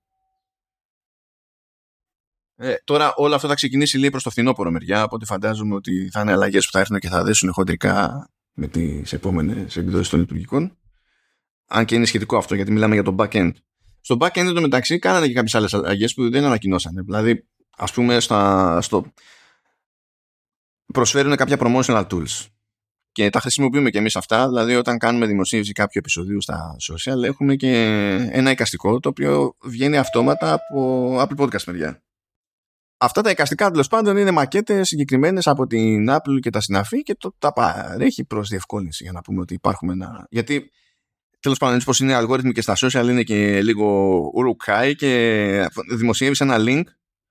Ε, σκάει το link preview και ε, ο αλγόριθμος το ρίχνει. Ενώ αν βάλεις ένα link αλλά το, το πετάξει μια εικόνα, για κάποιο λόγο αυτό είναι πιο συγκλονιστικό για τον αλγόριθμο των social και ζούμε σε αυτή την πραγματικότητα. Ε, anyway. Ε, και είχε ένα στυλ, είχε ένα εικαστικό και την περασμένη εβδομάδα μπαίνω και βλέπω ότι έχει αλλάξει το εικαστικό. Είναι πλέον άλλο, είναι διαφορετικό. Και δεν είδα ανακοίνωση πουθενά. Όχι, δεν το είδα σε ειδήσεις, αλλά συνήθως αυτά τα πράγματα για αυτά τα πράγματα σε ειδοποιείς, στέλνει ένα mail, παιδί μου, αν είσαι στο σύστημά του, στο Spotcaster. Ε, και κάνει κάποιο post, ξέρω εγώ, στο αντίστοιχο blog για podcasters και τα συναφεί. Τίποτα, δεν ασχολήθηκε κανένας. ενδιαφέρει. Απλά συμβαίνουν stuff, ξέρω εγώ. Uh, και ένα ακόμα follow-up ε, που τελειώνει άλλο ένα δράμα στην όλη υπόθεση. Βέβαια δεν είμαι σίγουρος ότι τελειώνει με τον καλύτερο τρόπο. Είχαμε πει ότι κάποιοι είχαν πάρει χαμπάρι ότι ειδικά σε, στην εφαρμογή του Disney Plus ε, όταν άλλαζε η τιμή της συνδρομής γινόταν όταν ερχόταν η ώρα να γίνει η χρέωση της επόμενης περίοδου συνδρομής με τη νέα τιμή κάτι που υποτίθεται ότι δεν ισχύει για όλους τους άλλους αν ανέβαινε η τιμή ε, τότε δεν γινόταν αυτόματη ανανέωση της συνδρομής έπρεπε ε, να κάνει την κίνηση συνειδητά ο χρήστης με το σκεπτικό ότι αν ο άλλος ανεβάσει στο σήμα του την τιμή και την πάει τέρμα Θεού, μην χρεωθεί αυτόματα. Και τότε γίνει μια μανούρα γιατί σου λέει έχει ειδική μεταχείριση Disney και εμείς πρέπει να κάθομαστε και να κυνηγάμε τους χρήστες. Που έχουμε πει, φυσικά θα το δουν ε, οι developers καχύποπτα, διότι τους δίνει μονίμως λόγου η Apple να την αντιμετωπίζουν καχύποπτα σε ίδια πράγματα. Τότε η Apple είπε ότι όχι, είναι κάτι που δοκιμάζουμε. ναι, ποιος στέει, γιατί δεν το λέγατε από την αρχή. Καλά να πάθετε. Ε, και τώρα πλέον ισχύει γενικά αυτό. Για όλους πάει το προηγούμενο καθεστώς. Οπότε τι, θα ανανεώνεται αυτόματα σε οποιαδήποτε τιμή εννοώ, δηλαδή αλλάζει τιμή ο άλλος θα, θα σε ρωτάει, θα σε ειδοποιεί κάτι; Ο, ε, ναι, ε, ναι, και όχι. Πρώτα απ' όλα θα, θα ειδοποιήσει. Θα σου σκάει και push notification και email και τα πάντα όλα. Okay. Επίσης λέει ε, η, αυτό θα λειτουργεί έτσι, στο, δηλαδή θα, θα γίνεται αυτόματα η χρέωση στη νέα τιμή, εφόσον λέει η άνοδος της τιμής, ε, δεν γίνεται άνοδος τη, της τιμής για πάνω από μία φορά μέσα στο ίδιο έτος. Αυτό είναι το ένα κριτήριο. Το ένα κριτήριο είναι συχνότητα. Και το δεύτερο κριτήριο λέει ότι δεν πρέπει σε περίπτωση μηνιαίας ε, συνδρομής να ξεπερνά είτε τα 5 δολάρια η αύξηση έτσι ή το, ε, και το 50% της προηγούμενης τιμής ή τα 50 δολάρια και το 50% της προηγούμενης τιμής για την ετήσια συνδρομή. Και έχει και μια σημείωση εδώ πέρα ότι σε κάθε περίπτωση πρέπει να είναι ε, όλο αυτό έτσι κι αλλιώς εξ αρχής να μην αντίκειται, να μην ε, ε, πηγαίνει κόντρα τέλος πάντων στο, σε, τοπικού, σε τοπική νομοθεσία κτλ. Το οποίο είναι default. Ε, πάντως γιατί μου φαίνεται ότι από τη μεριά του χρήστη είναι πιο μανούρα. Δηλαδή ε, πρέπει να θυμάσαι ότι ξέρεις αν θέλω διακόπτω ή όχι. Δηλαδή σου στέλνω αυτή την ειδοποίηση αλλά ξέρεις να το σκεφτείς, να το κάνεις, να το ράνεις και δεν, ε, ενώ πριν είχες την ασφάλεια ότι θα σταματήσει από μόνη της, παιδί μου. Τώρα, κοίτα. Το ότι βάζουν κάποια πλαφόν και τα λοιπά ώστε να μην μπορεί ο άλλος να, να σου στείλει την τιμή τέρμα Θεού είναι καλό. Okay. Αλλά θα προτιμούσα και πάλι ο χρήστης να μπορεί να διαλέξει ανάμεσα στο παλιό και το νέο το καθεστώς. Να τους κάνει πάντα ειδοποιήσεις για να πάρει χαμπάρι τι έχει γίνει. Που ακόμα και έτσι όσο ξέρουμε ότι αυτό δεν σημαίνει ότι θα πάρουν όλοι χαμπάρι. 100 ειδοποιήσεις να τους στείλεις αυτό το πράγμα. Κάποιοι δεν θα πάρουν χαμπάρι. Αλλά άστο, ρε παιδί μου, βάλε κάπου μια ρύθμιση ε, η οποία ακόμη καλύτερα αν είναι και ρύθμιση ανασυνδρομή. Γιατί μπορεί να ξέρεις από έναν πάροχο ότι ξέρω εγώ είμαι OK, ό,τι και να γίνει. Ή δεν θα μου κάνει ε, κουτσουκέλα αυτός ο πάροχος. Ή το χρειάζομαι και εντάξει. Ναι. ε, και να λες ότι ναι, ή προχώρα αυτόματα στην καινούρια χρέωση ή γενικά μην προχωράς αυτόματα αλλά να με ειδοποιείς. Τώρα εδώ πέρα προσχάρει κάποιο αυτοματισμού σε κάποιες περιπτώσεις ή υπό συνθήκη πάμε σε ένα πράγμα που δεν είναι στο χέρι. Ούτε το προηγούμενο ήταν στο χέρι του χρήστη, απλά ήταν μία συμπεριφορά ο κόσμος να χαλάσει. Μάθαινες αυτή τη συμπεριφορά και τελείωνε.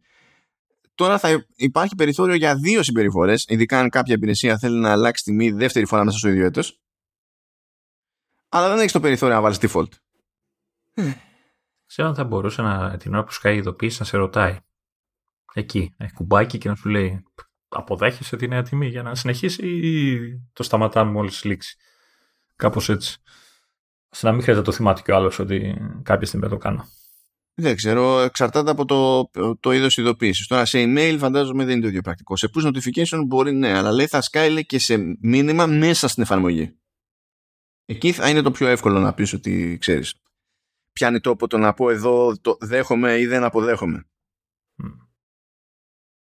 Ναι, τέλος πάντων. Και η Apple λέει θα ειδοποιεί και τους χρήστες ως προς το για το πώς μπορούν να δουν, να διαχειριστούν και να ακυρώσουν, λέει, σε περίπτωση που θέλουν να ακυρώσουν συνδρομές. Υπάρχει ήδη αυτός ο τρόπος, έτσι κι αλλιώς. Τώρα φαντάζομαι αυτό που αλλάζει είναι το υπό ποιες συνθήκες θα σκάει κάποια ενόχληση από την Apple σε αυτή την περίπτωση. Ή μπορεί εκείνη την ώρα που βγαίνει αυτό το μήνυμα να σου βγάζει και αυτή την επιλογή. Ότι σε περίπτωση που μπορείς να πας εκεί, ξέρω εγώ κτλ. Αλλά. Δηλαδή. Για να μην μπει μια ρύθμιση που να μπορώ να τη φέρω στα μέτρα μου μπαίνουμε σε μια κατάσταση η οποία είναι ανάλογα με τη φάση ας πούμε. Δεν... Ε, αυτό φαίνεται ότι το κάνει πιο πολύ για τους προγραμματιστές, τους παρόχους τέλος πάντων παρά για το χρήστη. Δεν ξέρω. Βολεύεται και ο, και ο πάροχος. Δεν, δεν ξέρω. Τέλος πάντων. Ε, βολεύεται από την άποψη ότι θα ανανεωθούν συνδρομές που μπορεί να μην ανανεώθησαν. Δηλαδή μου, ξέρεις, αυτοί που δεν θα πάρουν χαμπάρι, ας πούμε, θα, θα συνεχίσουν να πληρώνουν. Εντάξει, ναι. Εντάξει, αυτό Ισχύει. Αλλά ναι. Anyway. Πάει γι' αυτό. Και πάμε σε accessibility stuff. Όπως και πέρυσι, έτσι και φέτος, πριν από WWDC, που σίγουρα θα τα ξανακούσουμε εκεί, είναι δεδομένο, ανακοινώθηκαν νέες λειτουργίες ε, προσβασιμότητας. Χωρί, ε, κλα, κλασικά χωρίς διευκρίνηση για το ε, με ποια έκδοση αναμένονται, διότι έτσι κι αλλιώς αναμένονται με τις επόμενες εκδόσεις, τις μεγάλες. Και άσχετα με το αν θα βγουν όλα μαζί, ή, ή όχι. Και έχει κάτι ωραία πραγματάκια. Προλάβεις να δεις Λεωνίδα. Είδα κάτι για κάτι πόρτες. Για mirroring λέει. Ναι. Okay. Αυτό που λέει για τις πόρτες είναι υπάρχει εφαρμογή magnifier στο, στο τηλέφωνο και σε, και σε iPad και ήδη έχει κάποιες επιλογές εκεί πέρα για να καταλαβαίνει πότε υπάρχει ε, ε, άνθρωπος μπροστά και υπολογίζει σε ποια απόσταση εφόσον μιλάμε για μοντέλο με, με LiDAR. Άρα είναι δηλαδή σε Pro iPhone και σε, και σε Pro iPad. Um, ώστε κάποιος που δεν βλέπει καλά να καταλάβει ότι έρχεται, ξέρω εγώ, θα, πάει, θα πέσει πάνω σε κάποιον και τα, και τα συνάφη. Ε, εδώ είναι παρόμοια η λογική, αλλά πλέον το σύστημα θα μπορεί να ανοιχνεύει πόρτες, να λέει σε τι απόσταση είναι οι πόρτες ε, να καταλαβαίνει αν αυτές οι πόρτες ε, ανοίγουν με τράβηγμα ή με όθηση. Αυτό το χρειαστούν και άνθρωποι που δεν έχουν ουσιαστικό πρόβλημα. Γιατί ο νόμος του Μέρφυ είναι φίλος μας, δεν κατάλαβα. και προφανώς και διαβάζει λέει μεταξύ και σήμανση γύρω από πόρτες και τα λοιπά όπως είναι ξέρω εγώ το νούμερο μιας πόρτας ε, και, και τα συνάφη. Ε, Άρα μιλάμε για εμπλουτισμό του, του magnifier. Θα το, θα το δούμε τώρα αυτό. Δεν ξέρω πόσο πρακτικό είναι αυτό. Τώρα, να υποθέσω ότι αυτό στοχεύει σε ανθρώπους με προβλήματα όρασης. Ε, βέβαια, ναι. Πώς αυτοί οι άνθρωποι που δεν βλέπουν καλά ή δεν βλέπουν θα μπορούν να χρησιμοποιήσουν το magnifier και θα ξέρουν πού να στοχεύσουν για να δείξουν την πόρτα. Δηλαδή, δεν ξέρω πώς ακριβώς το έχουν σκεφτεί αυτό το πράγμα. Μα λειτουργούν ήδη έτσι. Είναι με, τον ίδιο, ε, με το ίδιο σκεπτικό που θα το χρησιμοποιούσαν για να δουν αν πάνε να πέσουν πάνω σε κάποιον. Ναι. Όταν εναλλακτική είναι δεν τα βλέπω όλα αυτά, τότε κρατάς το τηλέφωνο, το στείνεις κάπως να πιάνει κάμερα το περίγυρο, φαντα- φαντάζομαι δεν προχωράνε και το κρατάνε στο χέρι, δεν και καλά, παρά μόνο αν είναι low vision και όχι τυφλή, ας πούμε. Μπορείς να πεις ότι το δένω πάνω κάπως, ξέρεις να κοιτάζει η κάμερα από την έξω και να σου βαράει τις ειδοποίησεις, ξέρεις με AirPods, ξέρω εγώ, ακουστικά και τέτοια. Γιατί έτσι κι αλλιώς με ήχο θα σου θα στο πετάξει, θα σου πει. Να.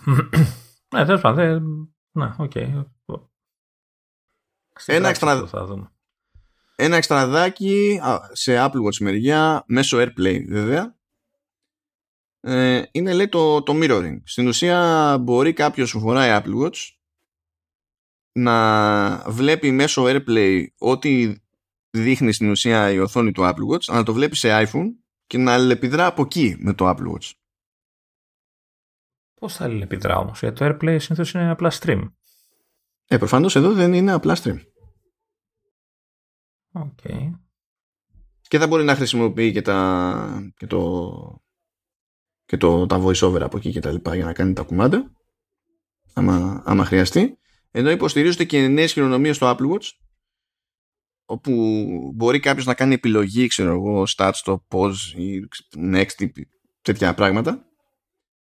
Ε, αν δεν μπορεί να ορίσει ακριβώς την κίνησή του για να κάνει απλό άγγιγμα στην οθόνη ας πούμε μπορεί λέει με διπλό pinch είμαι, είμαι clench. Pinch είναι με τα δάχτυλα, δηλαδή πιέζουμε το ρολόι με τα, με, με τα δύο δάχτυλα ή μπορεί να το πιέσουμε στην ουσία με, α- ας το πούμε με, με όλη τη- την παλάμη. Να. Αυτό είναι σε περίπτωση που δεν έχουμε ακριβέστερο έλεγχο των δακτύλων μας. Έτσι. Τώρα ξέρεις τι προσπαθώ να θυμηθώ έτσι, δηλαδή τώρα που το λες αυτό. Αν, είχαν, βγει- αν έχουν κυκλοφορήσει τα περσινά accessibility, αυτά που δείχνανε με τον καρπό και όλα αυτά τις κινήσεις, Αυτά ήρθαν πιο, πιο μετά. ήρθανε. Αυτά νομίζω, νομίζω ότι ήρθαν. Δεν θυμάμαι τώρα με ποια επιλογή, αλλά ναι. Ε, αυτό που σίγουρα θα είναι.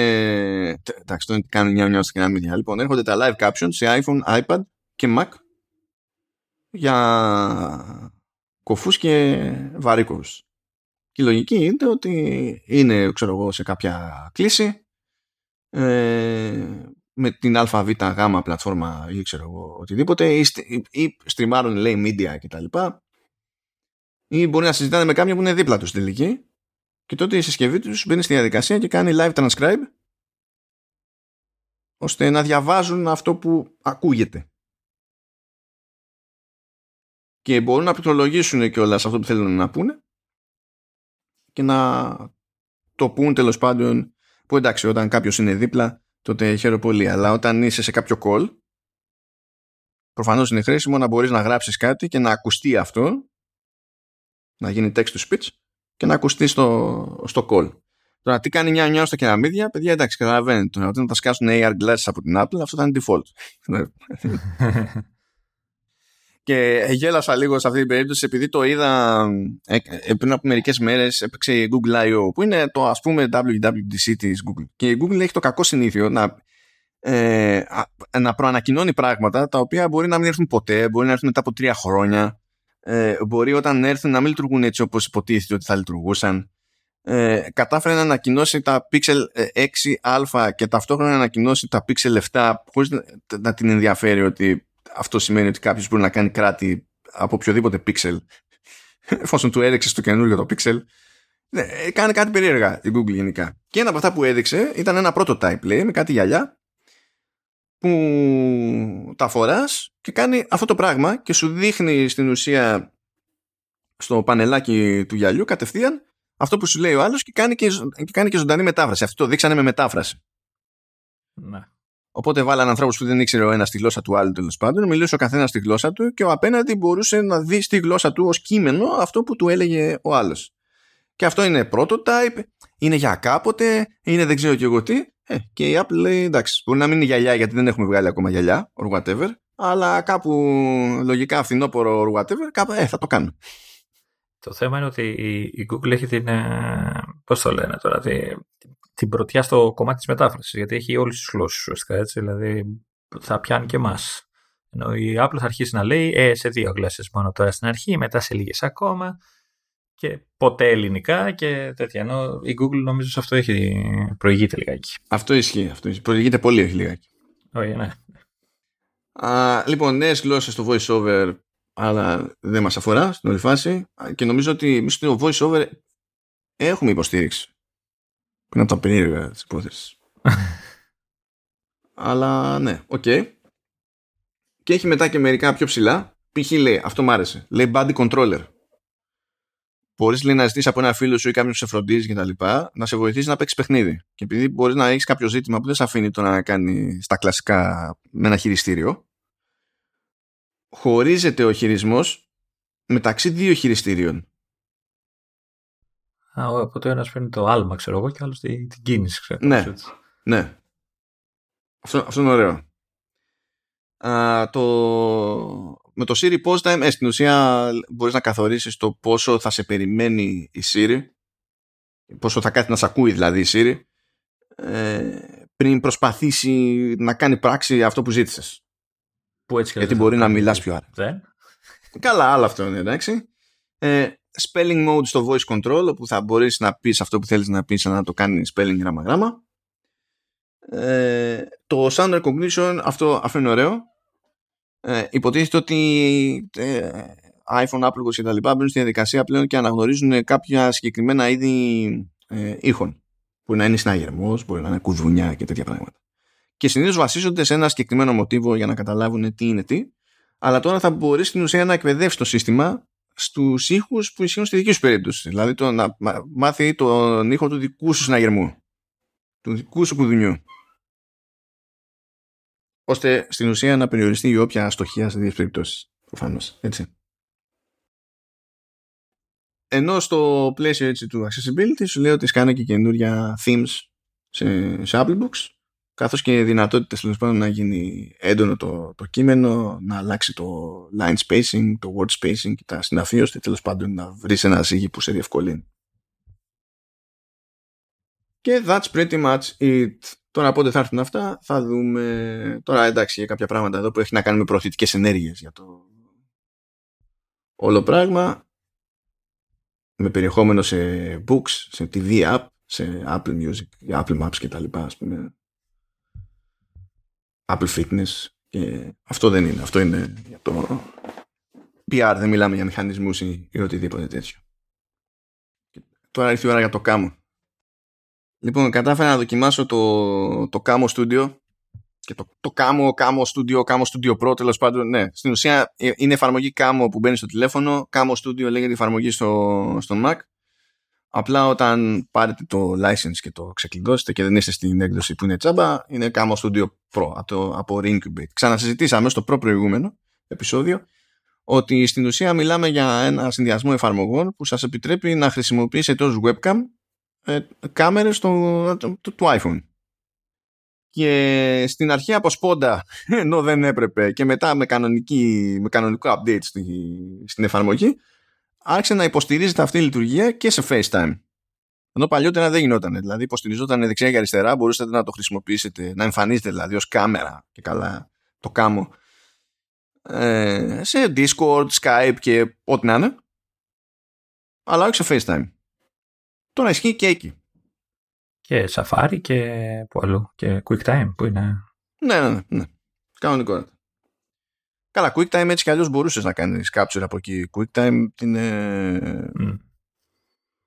Αλλά δεν θυμάμαι, αν δεν θυμάμαι μπορείς, τέλος πάντων, ναι, δεν θυμάμαι αν μπορούσε να τραβήξεις την πάρτι σου ή αν απλά έκανες capture, ξέρεις, την,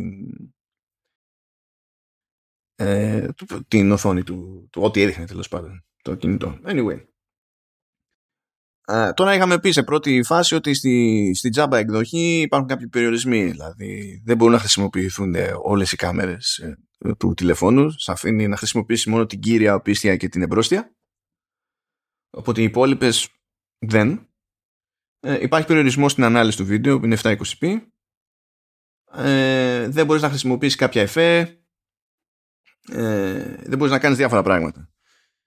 Οπότε το ζήτημα είναι να δούμε λίγο τι μπορείς να κάνεις όταν έχεις πληρώσει για την full έκδοση. Η οποία full έκδοση έχει, πληρώνεται με δύο τρόπους. Ή πληρώνει κάποιος μία φορά το χρόνο, εν είδη συνδρομής, ε, ή πληρώνει για lifetime access, φαντάζομαι στο major version.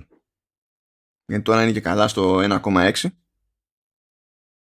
και ότι αυτό ισχύει για την έκδοση 1. Ότι όταν έρθει η έκδοση 2 τότε κάποιος θα πρέπει να πληρώσει ξεχωριστά για νέο lifetime license και καλά να μην χρειάζεται να πληρώνει κάθε χρόνο. Που υποθέτω θα είναι μειωμένο, θα έχει κάποια προσφορά, δεν μπορεί. Ε, δεν το ξέρω, δεν έχει ξαναβγεί, δεν έχει προηγούμενο η εταιρεία με αυτή την εφαρμογή. Οπότε Συνήθως έτσι γίνεται, συνήθως. Για τους ήδη συνδρομητές τέλος πάντων. Σε κάθε περίπτωση το lifetime license πηγαίνει, είναι διπλά λεφτά από το ετήσιο. Ε, βέβαια είναι αρκετό καιρό το κάμω εκεί έξω. Δηλαδή νομίζω ότι αν κάποιος είναι σίγουρος ότι το χρειάζεται. Εντάξει, μπορεί όχι λόγω του ότι είναι έκδοση 1,6, ένας σου ξέρει πότε θα βγει η έκδοση 2. Αλλά αν πούμε ότι βγαίνει η έκδοση 2 ειδικά, ίσως τότε να αξίζει το lifetime σε σχέση με το να πληρώνετε κάθε χρόνο. Γιατί δεν φαίνεται να βιάζονται να βγάζουν ε, major versions ας πούμε ώστε να διπλώσει το πράγμα. Α, αλλά ε, το σημαντικό είναι ότι με την πληρωμένη την έκδοση υπάρχει πολύ καλύτερος έλεγχος των πραγμάτων. Τι εννοεί ο ποιητής; Να σας πω τι εννοεί ο ποιητής. Καλά, προφανώς έτσι, σας αφήνει να χρησιμοποιήσετε όποια κάμερα γουστάρετε. Δεν τίθεται θέμα προς αυτό, έτσι. Σας αφήνει επίσης να χρησιμοποιήσετε ένα μάτσο από FE. Κάποια είναι χαζά, δηλαδή βάζει... Κάνει το, το, το, ε, το κεφάλι μεγάλο ή ξέρω εγώ, σας κάνει να, φαίνεται, να φαίνεστε ότι είστε σε 8-bit κονσόλα ξέρω εγώ και ότι το αλλάζει τη μάπα με emoji και τα συναφή. Εντάξει. Ε, το, αυτό που για μένα είναι πιο χρήσιμο είναι το portrait που το δηλώνει βέβαια ότι είναι beta. Υπάρχει το basic portrait που θολώνει δηλαδή λίγο το background και στη free εκδοχή. Αλλά το portrait το σκέτο που είναι beta βασίζεται στην ουσία στο τι κάνει το τηλέφωνο που ως προς αυτό είναι καλύτερο. Οπότε το, το προτιμώ σε αυτή την περίπτωση. Και έχει και το mute background που σε αυτή την περίπτωση προσπαθεί να σας ξεφοντάρει από το χώρο ώστε να πηγαίνει το feed σε κάποια άλλη εφαρμογή που εκεί μπορεί να σας αφήνει να βάλετε άλλο background και να βάζετε άλλο background. Τώρα αυτό ανάλογα με το χώρο, το φωτισμό κτλ. μπορεί να μην είναι το καλύτερο δυνατό αποτέλεσμα ή όχι. Σε τέτοιες περιπτώσεις καλό είναι να υπάρχει πίσω, καλά να υπάρχει και φωτισμός της προκοπής, αλλά να υπάρχει πίσω και κάτι σε πλακάτο χρώμα ώστε να είναι εύκολο το ξεφοντάρισμα. Αλλιώς γίνεται χαμούλε. Ε, εσύ δεν νομίζω να έχεις θέμα. Εγώ δεν είμαι στα σκοτάδια έτσι κι αλλιώς. δεν υπάρχει φόντος σε ένα τίποτα έτσι. Α, ναι. Ε, υπάρχει επιλογή για, για manual focus which is nice σε ειδικές περιπτώσεις ε, είπαμε ότι πηγαίνει η ανάλυση ε, είναι υψηλότερη, πηγαίνει 1080. Το ότι πηγαίνει 1080 δεν είναι πρόβλημα από την άποψη ότι ε, όλες αυτές οι εφαρμογές που μπορεί να χρησιμοποιήσει κάποιος για κλήσεις έτσι κι αλλιώς έχουν τα βάνη 1080. Δεν έχει σημασία δηλαδή αν το τηλέφωνο μπορεί να πάει παραπάνω ή αν η εφαρμογή μπαίνει στη διαδικασία να επιτρέψει το τηλέφωνο να πάει παραπάνω. Ε, έτσι κι αλλιώς αυτό που θα έφευγε και θα πήγαινε στην άλλη μπάντα θα ήταν 1080. Αλλά έτσι κι αλλιώς ε, να βάλουμε και το παράγοντα σύνδεση. Έτσι, δηλαδή, ήδη ζορίζονται όλες οι περισσότερες εφαρμογές με το 1080. Σκέψου να ήταν τίποτα 4K πούμε, και τέτοια έτσι, το stream. Ε, εντάξει. Αυτό όμως δεν είναι λόγος να κάνει την επιλογή για σένα το, η, η εφαρμογή. Εσύ θα ξέρεις τι θα κάνεις με, το, με τη σύνδεση. Το αναφέρω ότι δεν είναι ουσιαστικό πρόβλημα, τουλάχιστον όχι ακόμα. Έτσι. Ναι, ναι και έχει και το περιθώριο να διαλέξουμε από ποιο μικρόφωνο του τηλεφώνου θέλουμε να παίρνει ήχο. Τώρα αυτό δεν είναι γενικά η καλύτερη επιλογή τις περισσότερες περιπτώσεων. Σε κάποια σενάρια μπορεί να είναι η μόνη επιλογή. Δηλαδή σε, ένα, σε μια κλίση εγώ και πάλι θα μπω στη διαδικασία να πω στην όποια εφαρμογή χρησιμοποιώ τράβηξα από το Yeti. Δεν υπάρχει κανένα λόγος να τράβηξα το τηλέφωνο γιατί τα μικρόφωνα του τηλεφώνου προσπαθούν να είναι πολύ πιο ευαίσθητα για να πιάνουν ε, πιο εύκολα υποκουλές γωνίες, φωνές κτλ. Πράγμα που σημαίνει ότι πιάνουν και πολύ άκυρο ήχο από τα perks και δεν έχει νόημα. Άλλα πραγματάκια που είναι στην επιπληρωμή έκδοση έχει επιλογή να κάνουμε mirror video αυτό είναι για τις περιπτώσεις που θέλει κάποιος, εφόσον βλέπει την part του, του είναι πιο εύκολο να υπολογίσει το τι σημαίνει γέρνω προς τα εδώ, γέρνω προς τα εκεί και τα λοιπά, να πηγαίνει, αντί να του φαίνεται ότι πηγαίνει αντίθετα σχέση με αυτό που βλέπεις στη, στην οθόνη. Αυτό είναι τίποτα. Είναι ανάλογα με το πώς είναι συνηθισμένος κάποιος να δουλεύει σε αυτά. Είναι μια διευκόλυνση. Μπορεί επίσης να κάνει και rotate. Καλά, το, το πριν πας στο rotate, το mirror δεν είναι μόνο αυτό. Είναι ότι. Πολύ, πολύ, δεν ξέρω βέβαια αν το κάνει. Ε, φοράς μπλούζα με γράμματα και φαίνεται ανάποδα, ξέρω εγώ, χωρίς το mirror, κάπως έτσι. Α, σωστό, ε, σωστό γι' αυτό. αυτό δεν... Οπότε, ναι. ναι. Α, μπορούμε να βάλουμε overlay στο, στο σήμα. Ε, και έχει τέλος πάντων έχει το logo του, του κάμω, εντάξει, μπορούμε να το βάλουμε σε κάποιες γονίτσες. Μπορούμε να βάλουμε επιγραφή σε τον iPhone και τα συναφή, αλλά μας αφήνει να διαλέξουμε κι εμείς κάτι άλλο και να το βάλουμε. Δηλαδή, αν θέλω να είμαι σε ένα, σε ένα stream και για κάποιο λόγο να βάλω ξέρω, το logo του Halftone, μπορώ να το βάλω. Έχουμε το, έχουμε το rotation, εντάξει. Μπορούμε να κάνουμε τα κουμάντα μας εκεί πέρα. Επίσης, επίσης, έχουμε zoom. Το οποίο προφανέστατα είναι ψηφιακό zoom. Ε, ποιο είναι το θέμα όμως εκεί πέρα; Στην ουσία βγάζει ένα πλαίσιο και μας λέει zoom 0% και στην ουσία το 0% zoom μας δείχνει όλο αυτό που βλέπει η κάμερα, έτσι. Και είμαστε κομπλέ. Μόλις αρχίσουμε να ανεβάζουμε zoom, τότε βλέπουμε ένα πλαίσιο μέσα στο άλλο πλαίσιο που μας δείχνει στην ουσία ποιο μέρος της συνολικής εικόνας πιάνει η κάμερα προβάλλεται. Και αυτό το μικρότερο πλαίσιο μπορούμε να το πιάσουμε και να το μετακινήσουμε και να το πάμε όπου αλλού θέλουμε, ώστε στην ουσία να διαλέξουμε εμείς ποιο κομμάτι του, της εικόνας θα γίνει crop. Δηλαδή, ε, φαντάσου το Λεωνίδα αυτό σαν το... Center stage. Ναι, σαν το center stage, αλλά με τη δυνατότητα να το ρυθμίσεις χειροκίνητα.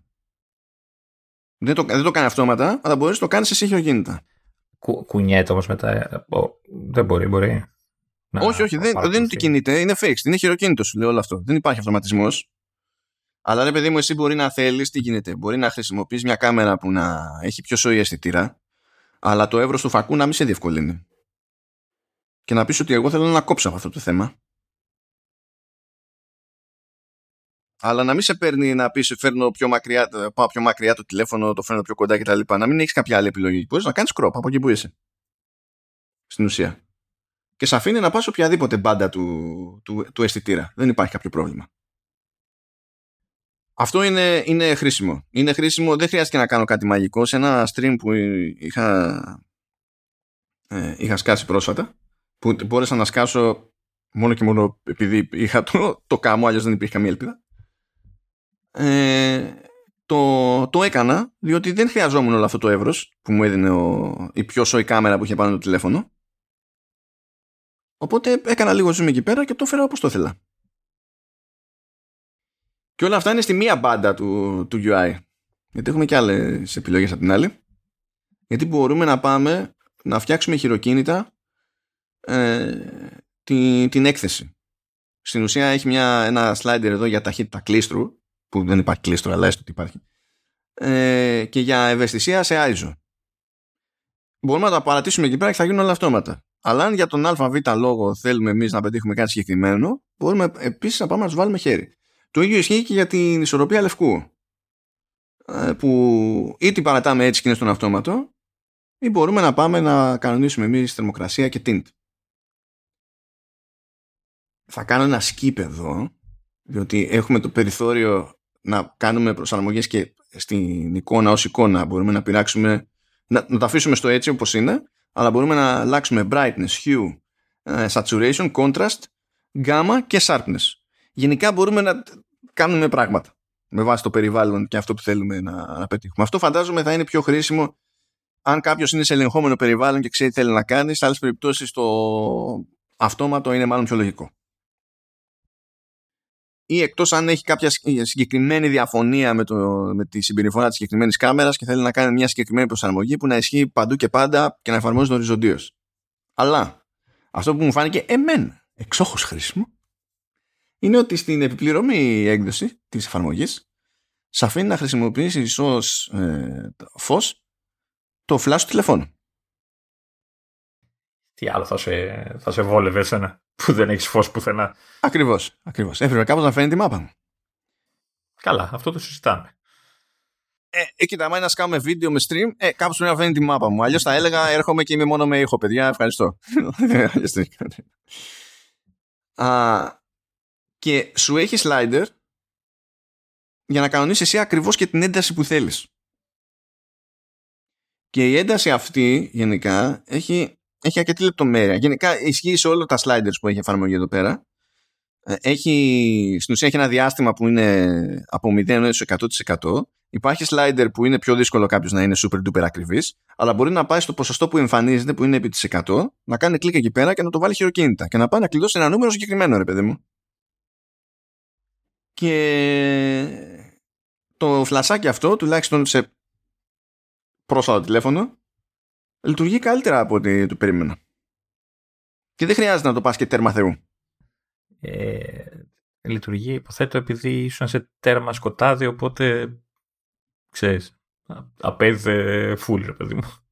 Μα άμα δεν είσαι σε τέρμα σκοτάδι, εκ των πραγμάτων δεν χρειάζεται και το ίδιο δυνατό φως, το ίδιο δυνατό φλάσ. Ε, μπορεί να θες να φωτίσεις τη μούρη σου καλύτερα, να βγάλεις ένα επαγγελματικό αποτέλεσμα. Όχι, άμα φωτίσει τη μούρη σου έτσι, δεν βγάζεις ένα επαγγελματικό αποτέλεσμα. Βγάζεις ε, φωτογραφία στα μπουζούκια. Έχει διαφορά το ένα από το άλλο. ναι, αλλά είναι επαγγελματική. Έχουμε φλά στη μάπα για να τα καλύψουμε όλα, να είναι όλα flat και τα λοιπά. Αυτό δεν είναι φωτογραφία. Αυτό είναι να είχαμε να λέγαμε. Εντάξει, okay.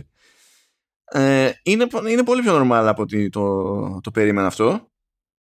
Ε, και τώρα και μόνο το ότι εγώ κατάφερα με τα πάντα σβηστά τριγύρω να φτάσω σε ένα αποτέλεσμα το οποίο ήταν χρήσιμο εκεί έξω με μόνο φως το flash του iPhone και χωρίς να το πάω και, και τσίτα γιατί το βάλα πιο δυνατά καλά εντάξει επειδή τώρα το είχα απέναντί μου και δεν είχα κάποιο κάποιο diffuser μπροστά για να το σπάει. Ε, άμα έβαζα και πάρα πολύ δυνατά θα μου τρύπαγε το μάτι. Έτσι, δηλαδή, γιατί σκέψου το είναι ένα πράγμα που το έχεις απέναντι μονίμως όλη την ώρα που είσαι στη, στο όποιο stream.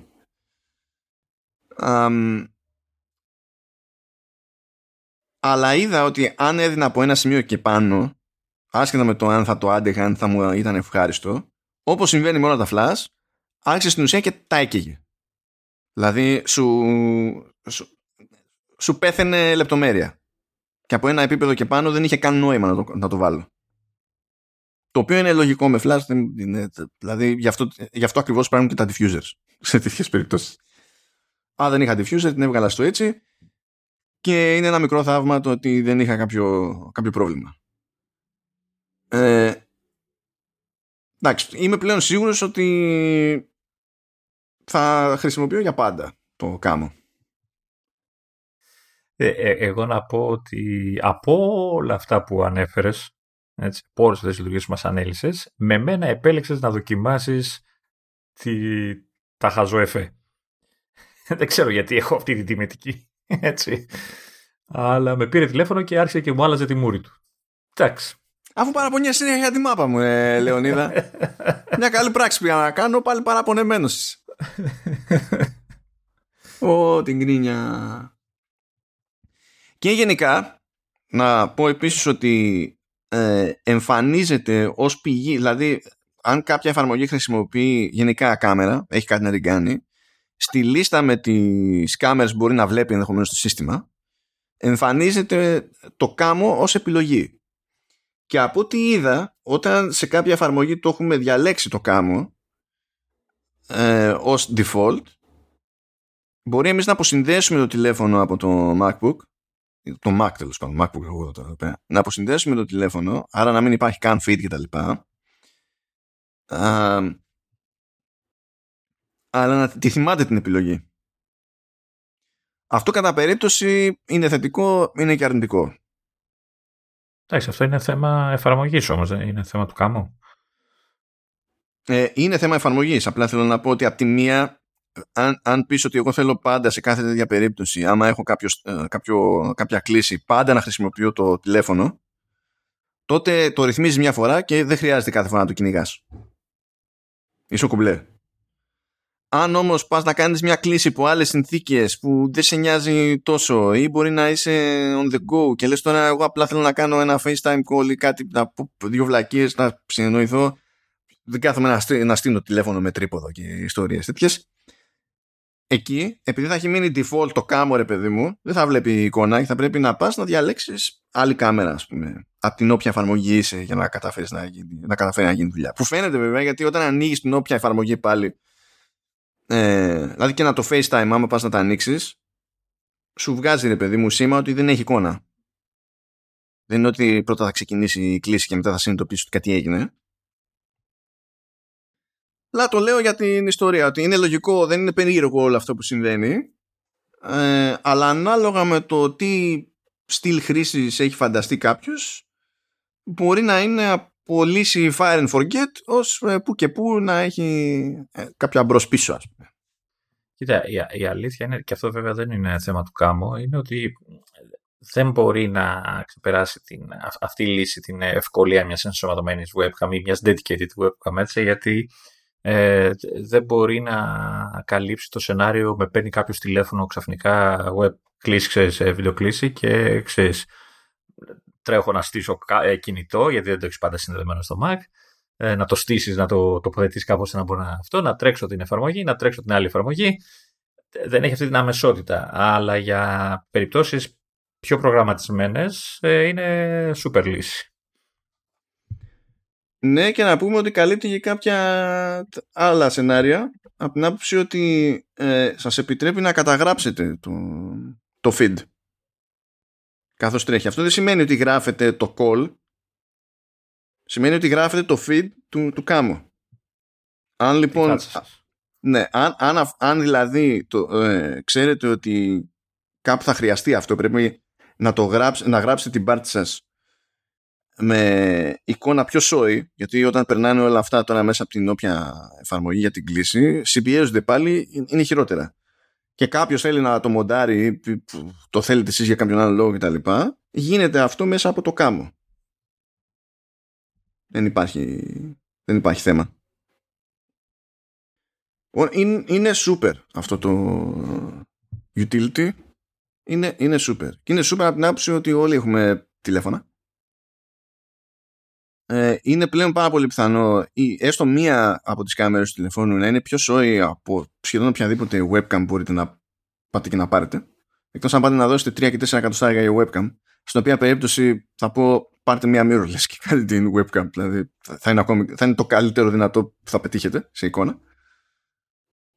Και στις περιπτώσεις που δεν είναι απλά για το χαβαλέ, απλά με τα φιλαράκια δεν ξέρω και εγώ τι, είναι ό,τι πρέπει και το φέρνετε όντως στα, στα μέτρα σας. Ε, να, να πω εδώ ε, ότι... το, το χάσα, ναι, μισό. Ε, το, το Studio, η εφαρμογή του για desktop δηλαδή, ε, είναι και για Windows. Ναι, ναι, ισχύει. Οπότε... Όπως, όπως αντίστοιχα, η υποστήριξη δεν είναι μόνο για, για iPhone, έτσι. Α, είναι και η Android, ναι, τώρα το είδα. Ναι, okay. Οπότε όλοι μπορούν να κάνουν. Να, να βρουν την άκρη δηλαδή. Οπότε είναι ευέλικτοι από αυτό το θέμα. Δεν ξέρω αν η, το license που σου δίνει καλύπτει όλα τα format. Δηλαδή δεν, δεν βλέπω κάπου. Δηλαδή αν αγοράσεις μία άδεια, αν μπορείς να το τρέξεις σε όλες τις συσκευές, δηλαδή να έχεις μία στο Όχι, είναι, είναι, είναι, γενικό, είναι γενικό. Πρώτα απ' όλα η εφαρμογή που πάει στο τηλέφωνο έτσι κι αλλιώς δεν έχει κάποια χρέωση. Γιατί δεν μπορεί να κάνει τίποτα χωρίς το Camo Studio από τη μεριά του υπολογιστή. Οπότε δεν υπάρχει θέμα εκεί πέρα. Το license πηγαίνει στο Camo Studio και το license που παίρνεις στην ουσία είναι cross-platform. Δεν είναι ότι θέλεις ξεχωριστή άδεια για Mac, ξεχωριστή άδεια για PC. Α, ωραία. Ωραία, βολικό τότε και αυτό. Ναι, θα το βάλω στο virtual machine των Windows αυτή την ιδέα και να δω. Εντάξει. ποτέ όμως, ποτέ για κανένα λόγο. Μια χαρά είναι το virtual machine. Το virtual machine μια χαρά είναι. Όλο το υπόλοιπο είναι λάθος. Αλλά... Ε, ωραία. Ε, ε, βάλε Linux εσύ. ναι, ναι, και θα πω στη μεταβραστική έχω Linux. Δεν ξέρω αν, αν το γνωρίζετε, αν μπορείτε να την παλέψετε. Ε, θα, θα, σου πει πάρε μια σπυρίνη, θα σου περάσει. Ναι. Δεν ξέρει. Μάλλον κάτι τέτοιο θεότητες. Ε, και τώρα κοίμησέ μας λίγο, ε, Λεωνίδα. Α, θα πούμε, γιατί σου πήρε λίγο παραπάνω από ό,τι υπολόγιζα. Ε, ωραία, εγώ ανακάλυψα μια εφαρμογή που από ό,τι καταλαβαίνω είναι καιρό και έχει, και έχει καλή φήμη γενικά. Ε, αναφέρομαι στο NapBot, μία λέξη, NapBot, bot, ε, το οποίο είναι ένα sleep tracker, όπως ε, το Sleep Plus Plus που χρησιμοποιώ καιρό. Ε, και είπα να το δω, να το δοκιμάσω, κυρίως γιατί έχει έκδοση δωρεάν, έτσι, με κάποιους περιορισμούς και από εκεί πέρα αν σου αρέσει και είναι κάτι που ξέρεις θες οπωσδήποτε να κάνεις, να παρακολουθείς την ποιότητα του ύπνου κτλ. Ε, σου δίνει τη δυνατότητα για μηνιαία συνδρομή με 1 ευρώ, 0,99 η ετήσια με 10,99 ε, και, σου, και σου ξεκλειδώνει και τα υπόλοιπα features. Τώρα, αυτό που ε, το ανακάλυψα γιατί έκανε πρόσφατα major update, ας το πούμε, έκανε ένα update μεγάλο, προσθέτοντας μια καινούργια λειτουργία, η οποία ήταν αυτή που με έκανε να το χαζέψω, αλλά πριν φτάσω αυτό να πω γενικά τι παίζει, με τι λειτουργίες έχει. Εντάξει, εννοείται ότι λειτουργεί όπως όλες οι αντίστοιχες εφαρμογές, απαιτεί από το χρήστη να φοράει το ρολόι όταν κοιμάται για να έχει ξέρεις, μεγαλύτερη ακρίβεια κτλ. Ε, βασικά δεν νομίζω να λειτουργεί χωρίς αυτή την προπόθεση. Ε, και παίρνει τα δεδομένα από το ρολόι και όλα αυτά και τα αναλύει και ε, σου λέει τι, πώς κοιμήθηκες, αν κοιμήθηκες, ε, πόσο χάλια θα είσαι και τέτοια. Άμα δεν κοιμήθηκα το ξέρω, δεν χρειάζεται να μου το πεις. Ωραία. Λοιπόν, ε, ουσιαστικά τι κάνει τώρα. Ε, καταγράψεις τον ύπνο σου και την επόμενη μέρα λοιπόν έχεις μια, ε, ας το πούμε οθόνη, έτσι, ένα ολόκληρο κατεβατό ε, ε, η οποία ξεκινάει με ένα γράφημα πάνω-πάνω, ε, το οποίο έχει χωρίζεται σε τέσσερα μέρη. όλα αυτά είναι στο, στην εφαρμογή για το κινητό, στην εφαρμογή του ρολογιού, γιατί υπάρχει αντίστοιχη εφαρμογή που υποτίθεται ότι υπάρχει στο ρολόι. Ε, είναι πάλι η ίδια, τα ίδια, η ίδια οθόνη με όλο το κατεβατό, απλά το γράφημα έχει από ό,τι είδα μόνο το βασικό που είναι οι φάσεις του ύπνου. Ε, οπότε, υπάρχουν, πάνω, υπάρχουν πάνω από μία. Ναι, υπάρχουν δύο. Τρεις βασικά.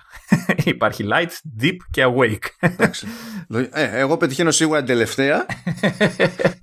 οπότε εντάξει, ναι, μία, μία την έχουμε σου, σου γεμίζει το γράφημα, ξέρεις, ανά ώρα πάει αυτό, ανάλογα τον ύπνο κτλ. Οπότε σου λέει το γράφημα, ξέρεις, τόσο, ε, εκείνη την ώρα ήσουν αξίπιος, εκεί είχες ελαφρύ ύπνο, εκεί είχες φαθεί. Το, στον αλή παρακάτω σου έχει συνολικά, ξέρεις, πόση ώρα κοιμήθηκες, πόση ώρα σου στο κρεβάτι, πόση ώρα σου κοιμόσουν πραγματικά το, το στόχο που έχεις θέσει, ξέρεις, ε, ξέρεις πόσες ώρες κοιμήθηκες, πόσο κάλυψες. Ε, μετά σου αναλύει τι φάσει που σου λέω, δηλαδή σε ποσοστό, ε, δηλαδή κάτω από το γράφημα όλα αυτά. Ε, είναι ωραίο γιατί σε κάθε section του, της σελίδας, δηλαδή στο, ξέρεις, φάσεις, τόσο της 100 light, τόσο deep, τόσο αυτό και από κάτω σου λέει μικρά, μικρές πληροφορίες για να καταλάβεις τι, τι παίζει. Δηλαδή σου λέει ας πούμε ότι ένας ενήλικας ξέρεις, φυσιολογικός πρέπει να παρουσιάζει 13-23% deep sleep, ξέρω, κάπως έτσι. Εγώ εχθές είχα 0. ε, πρέπει να ανησυχήσω. Ε, μετά σου αναλύει το, το heart rate κατά τη διάρκεια του ύπνου. Πάλι σου λέει ότι ε, το φυσιολογικό είναι 40-60 σφίγμη ας πούμε, ενώ κοιμάσαι. Εδώ ανησυχώ γιατί εδώ και πολλοί, όλες τις μέρες που το, που το δοκιμάζω είμαι πολύ πάνω από το όριο. Όχι πολύ, αλλά αρκετά πάνω από το όριο. Και δεν ξέρω τι συμβαίνει. Πεθαίνω. Κοίτα, εγώ όσο έχω σφιγμούς είμαι ευχαριστημένος. Ναι, σωστό είναι και αυτό. Λοιπόν, και τώρα, τα, οι δύο λειτουργίες που έτσι ξεχωρίζει τουλάχιστον από το Sleep Plus Plus είναι το noise, ο θόρυβος, ε, το οποίο ουσιαστικά τι κάνει, σου αναλύει το, το θόρυβο που επικρατούσε στο περιβάλλον όταν κοιμώσουν. Και σου λέει έχει disturbing, έτσι, και satisfying. Δηλαδή η γειτονιά έσκασε και σ' άφησε να κοιμηθείς. Υπήρχαν τα τρυπάνια και οι σκούπες οι ηλεκτρικές από πάνω το κεφάλι σου και σε πρίζανε χωρίς να το καταλάβεις. Ε, ναι, γενικά, αν εξαιρέσουμε λίγο τη χθεσινή και τη σημερινή με τη χθεσινή βραδιά και την προχθεσινή βραδιά, ε, γενικά δεν είναι καλή γειτονιά μου. Κάνει θόρυβο. Να την αλλάξεις, δηλαδή. ναι ναι, ναι. Ε, και, και σου λέει μάλιστα ότι το, το, το average, ας πούμε, πρέπει να μην περνάει τα, τα 50 decibel. Lol. Εγώ το maximum εχθές ήταν 61 για να καταλάβεις. ναι, το average να μην περνάει τα 50, άρα το average ποιο, ποιο ήταν. Το, το average ήταν 43, ήμουν καλά, αλλά ήταν καλή. Ε, τότε, ε, ναι. Εντάξει, αυτά, αυτά τώρα σε προηγούμενη βραδιά το, το γράφημα από πράσινο ήταν όλο κίτρινο, ας πούμε. Έτσι, ακού, δηλαδή, ακούτε τώρα έτσι. Αυτός είναι ο, είναι ο Βέρος Γκρινιάρης. Είναι αυτός που είναι καλωδιωμένος για γκρίνια. Λέει, δεν πρέπει να ξεπερνάει κατά μέσο όρο τα 50 decibel και για να καταλάβεις, ε, το maximum ήταν 61. ναι, εχθές σου λέει, αλλά προχθές ήταν σου λέω κατά. Αυτό είναι PR αξιωματικής αντιπολίτευσης, λοιπόν, και, ε, λοιπόν, και το, η καινούρια λειτουργία που βάλαμε το update και ήταν και η λειτουργία που με έκανε να το δοκιμάσω γιατί μου είχαν πει ότι μπορεί και να παρουσιάζω τέτοια πράγματα, αλλά δεν ξέρω, είναι η άπνοια. Ε, καταλαβαίνει με βάση το, το ρυθμό των αναπνών και μέσω ξέρεις, αλγορίθμου και αυτά αναλύει ε, το αν έχεις άπνοιες στο, κατά τη διάρκεια του ύπνου. Ε, όλη τη βδομάδα που το δοκίμαζα είχα κάποια σημεία μέσα στον ύπνο γκριζαρισμένα, δηλαδή ήταν low ας το πούμε, δεν ήταν το plain το normal ας το κάπως έτσι, το γκρι ήταν ξέρεις είχες αλλά δεν ήταν κάτι πολύ έντονο. Εχθές έχω κόκκινο σε μια ώρα, δεν ξέρω γιατί. Κάπου εκεί πέθαινα, μάλλον δεν σταμάτησα να αναπνέω ε, και μου το χτύπησε κόκκινο. Οπότε αυτό πρέπει να το παρατηρώ γενικά, μάλλον. Μάδεψε Λεωνίδα τι δεν έχεις αν δεν κοιμάσαι. Άπνιες. Ορίστε. Ορίστε. Problem solved. Ε, εννοείται ότι παράλληλα σου δείχνει και το, τις αναπνοές που σου λέγα το μέσο όρο. Είχα 14 αναπνοές ανά λεπτό. Είμαι, είμαι καλά. Εδώ, με βάση τα στοιχεία που λέει από κάτω. Ε, και αυτές είναι οι βασικές ε, λειτουργίες, αυτά τα στατιστικά που σου κρατάει. Εννοείται ότι γίνεται αυτόματα έτσι, δεν, ε, όπως και το Sleep δεν ε, χρειάζεται να κάνεις κάτι. Έχει κάποια settings διάφορα, δηλαδή έχει του στυλ ε, να κάνει track ε, μόνο όταν είναι ενεργό το sleep focus, ώστε να, αν δεις ότι έχεις ξέρεις, false positives, να το περιορίζεις λίγο ώστε να, ξέρεις, να, να, μαζεύεται η κατάσταση, ε, να ορίσεις εννοείται το, το στόχο ε, πόσες ώρες θες να κοιμάσαι κτλ. Να έχεις ειδοποιήσεις, ε, ξέρεις, κλασικά.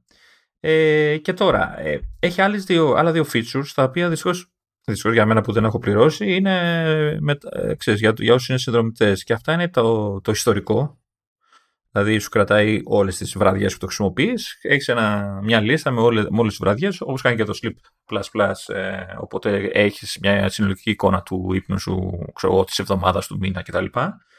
Και ταυτόχρονα έχει και trends. Τώρα, από ό,τι καταλαβαίνω, είναι τάσεις, ξέρεις, συνολικά, δηλαδή με βάση όλα τα στοιχεία, πώς κοιμάσαι, τι, τι, τι τάση έχει ο οργανισμός όλα αυτά. δεν ξέρω τι ακριβώς κάνει. Δεν, Ό,τι έχει και το ρεύμα. Ε, ναι. Εντάξει. Ε, να πω επίσης ότι τουλάχιστον σε σχέση με το Sleep ε, Plus Plus που χρησιμοποιώ ε, εδώ ο τύπος που το έφτιαξε ακολουθεί πιο native προσέγγιση στο UI δηλαδή το ανοίγεις και ξέρεις ότι είναι μια εφαρμογή iOS ξέρεις είναι πώς είναι όλες οι εφαρμογές του iOS ε, η native, τα settings και όλα αυτά. Έχει αυτό το, το ε, λιτή ωραία σχεδίαση κτλ ωραία τα γραφηματάκια που έχει κτλ dark mode για σένα εννοείται το οποίο αλλάζει με το σύστημα ε, οπότε είναι καλή φάση, είναι καλή εφαρμογή. Εγώ τις έχω, ε, τις έχω και τρέχουν και, και οι δύο. Οπότε στην εφαρμογή health του, του iPhone, ξέρεις, προστίθεται σαν πηγή. Οπότε μπορεί να μην έχω συνδρομή, αλλά εκεί μπορώ να δω κάποια βασικά στοιχεία όλων των μετρήσεων. Έχει, γιατί το health τα αναλύει και τα κρατάει. Ε, οπότε είναι ένα workaround αυτό. Απλά δεν έχεις όλη την ανάλυση αυτό ε, νομίζω ότι είναι αρκετά καλή. Δεν, δεν μπορείς να ξέρεις τώρα αν δεν έχεις και ξέρεις, εξειδικευμένο ε, ξέρω εγώ, δεν ξέρω να πας ε, με αυτά τα πώς τα λένε του ύπνου τα, τα νοσοκομεία πώς τα λένε τις κλινικές ε, που σε μετράνε κανονικά γιατροί κτλ. Δεν μπορείς να ξέρεις την ακρίβεια αυτών των εφαρμογών αλλά σίγουρα αποτελούν καλή ένδειξη Τώρα αυτό με την άπνοια εμένα με έχει ανησυχήσει, όπως και η σφιγμή μου που είναι συνήθως ψηλά. Βασικά αυτό είναι το θέμα. Είναι ότι ακόμα και αν δεν έχουν τη, δηλαδή σόη ακρίβεια για να υποκαταστήσουν μια κανονική εξέταση, μελέτη ύπνου, ας πούμε. Σου δίνουν κάποια δεδομένα που να, εσένα μάνι μάνι σε βάζουν σε μια σκέψη και αυξάνονται αυτόματα οι πιθανότητες να πεις για να ψάξω. Ενώ υπό άλλες συνθήκες μπορεί να μην έφτανες μέχρι εκεί. Και στην τελική, όταν θα, αν μπεις στη διαδικασία να ψαχτείς, μπορείς και αυτά τα δεδομένα να τα δείξεις χωρίς να πεις Αυτά είναι ακριβώς έτσι και δεν χρειαζόμαστε άλλες εξετάσεις, αλλά να πεις ότι κοίταξε να δεις. For what it's worth.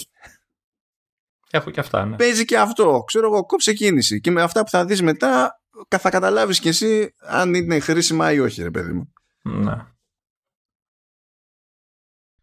Αυτά. Μπορούμε να ξυπνήσουμε τώρα. Μπορούμε να ξυπνήσουμε. Tap to wake, tap to wake. Πού δεν μπορώ να σου κάνω tap από εδώ.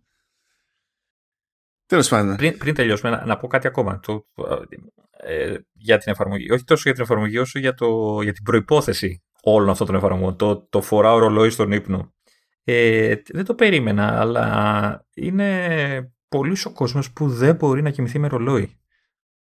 Δηλαδή, αν έχει θέμα, εικάζω θα αναγκαστεί να το κάνει. Αλλά γενικά, όταν λέω σε κάποιον ότι ξέρεις τι παρακολουθώ τον ύπνο και μου λέει Α, τι ωραίο να το κάνω και εγώ και του λέω Πρέπει να φοράς το ρολόι, ξέρω το βράδυ. Ε, ε, ε, δεν μπορώ, με ενοχλεί, με σφίγγει, με κάνει, με ράνει. Και ξέρεις, λέω, OK, okay, εντάξει, εμένα δεν με ενοχλεί, αλλά ναι. Ή άλλοι ξέρω εγώ, λένε δεν μπορώ να προγραμματίσω ξέρεις, το, τη φόρτιση. Ξέρω εγώ, να μπορώ να. Εντάξει, αυτό, αυτό είναι ένα θέμα που ναι. κάπως ε, πρέπει ε, να το έχεις στο μυαλό σου. Αυτό ναι. Εγώ, εγώ μπορώ γιατί το, έτσι όπως το κάνω η, καθημερινή, η συνηθισμένη μου ημέρα, δηλαδή μου φτάνει, όλη, ε, το φορτίζω πρωινά, επειδή δουλεύω για το σπίτι, ε, αφού έχω κάνει τη γυμναστική μου το πρωί, ε, φτάνει και ξέρεις, το βάζω και έχει φορτίσει ξέρεις, προς το μεσημέρι, οπότε το έχω έτοιμο και κρατάει πάλι μέχρι την άλλη μέρα αντίστοιχα. Οπότε δεν, με, δεν έχω θέμα, αλλά καταλαβαίνω όσοι ξέρεις, φεύγουν πρωί και πρέπει να το έχω φορτισμένο και, όλα, και όλα αυτά να, να, να, να θέλει έναν άλλο προγραμματισμό.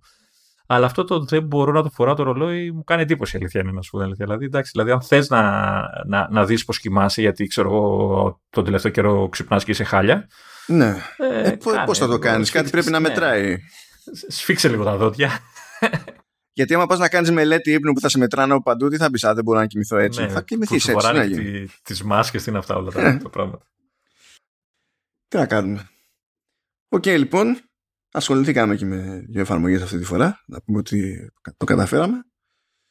Θα το ξαναπροσπαθήσουμε προχωρώντας. Αυτά για την ώρα. Και από εδώ πάνε και άλλοι, Λεωνίδα. Γεια σας, γεια σας, γεια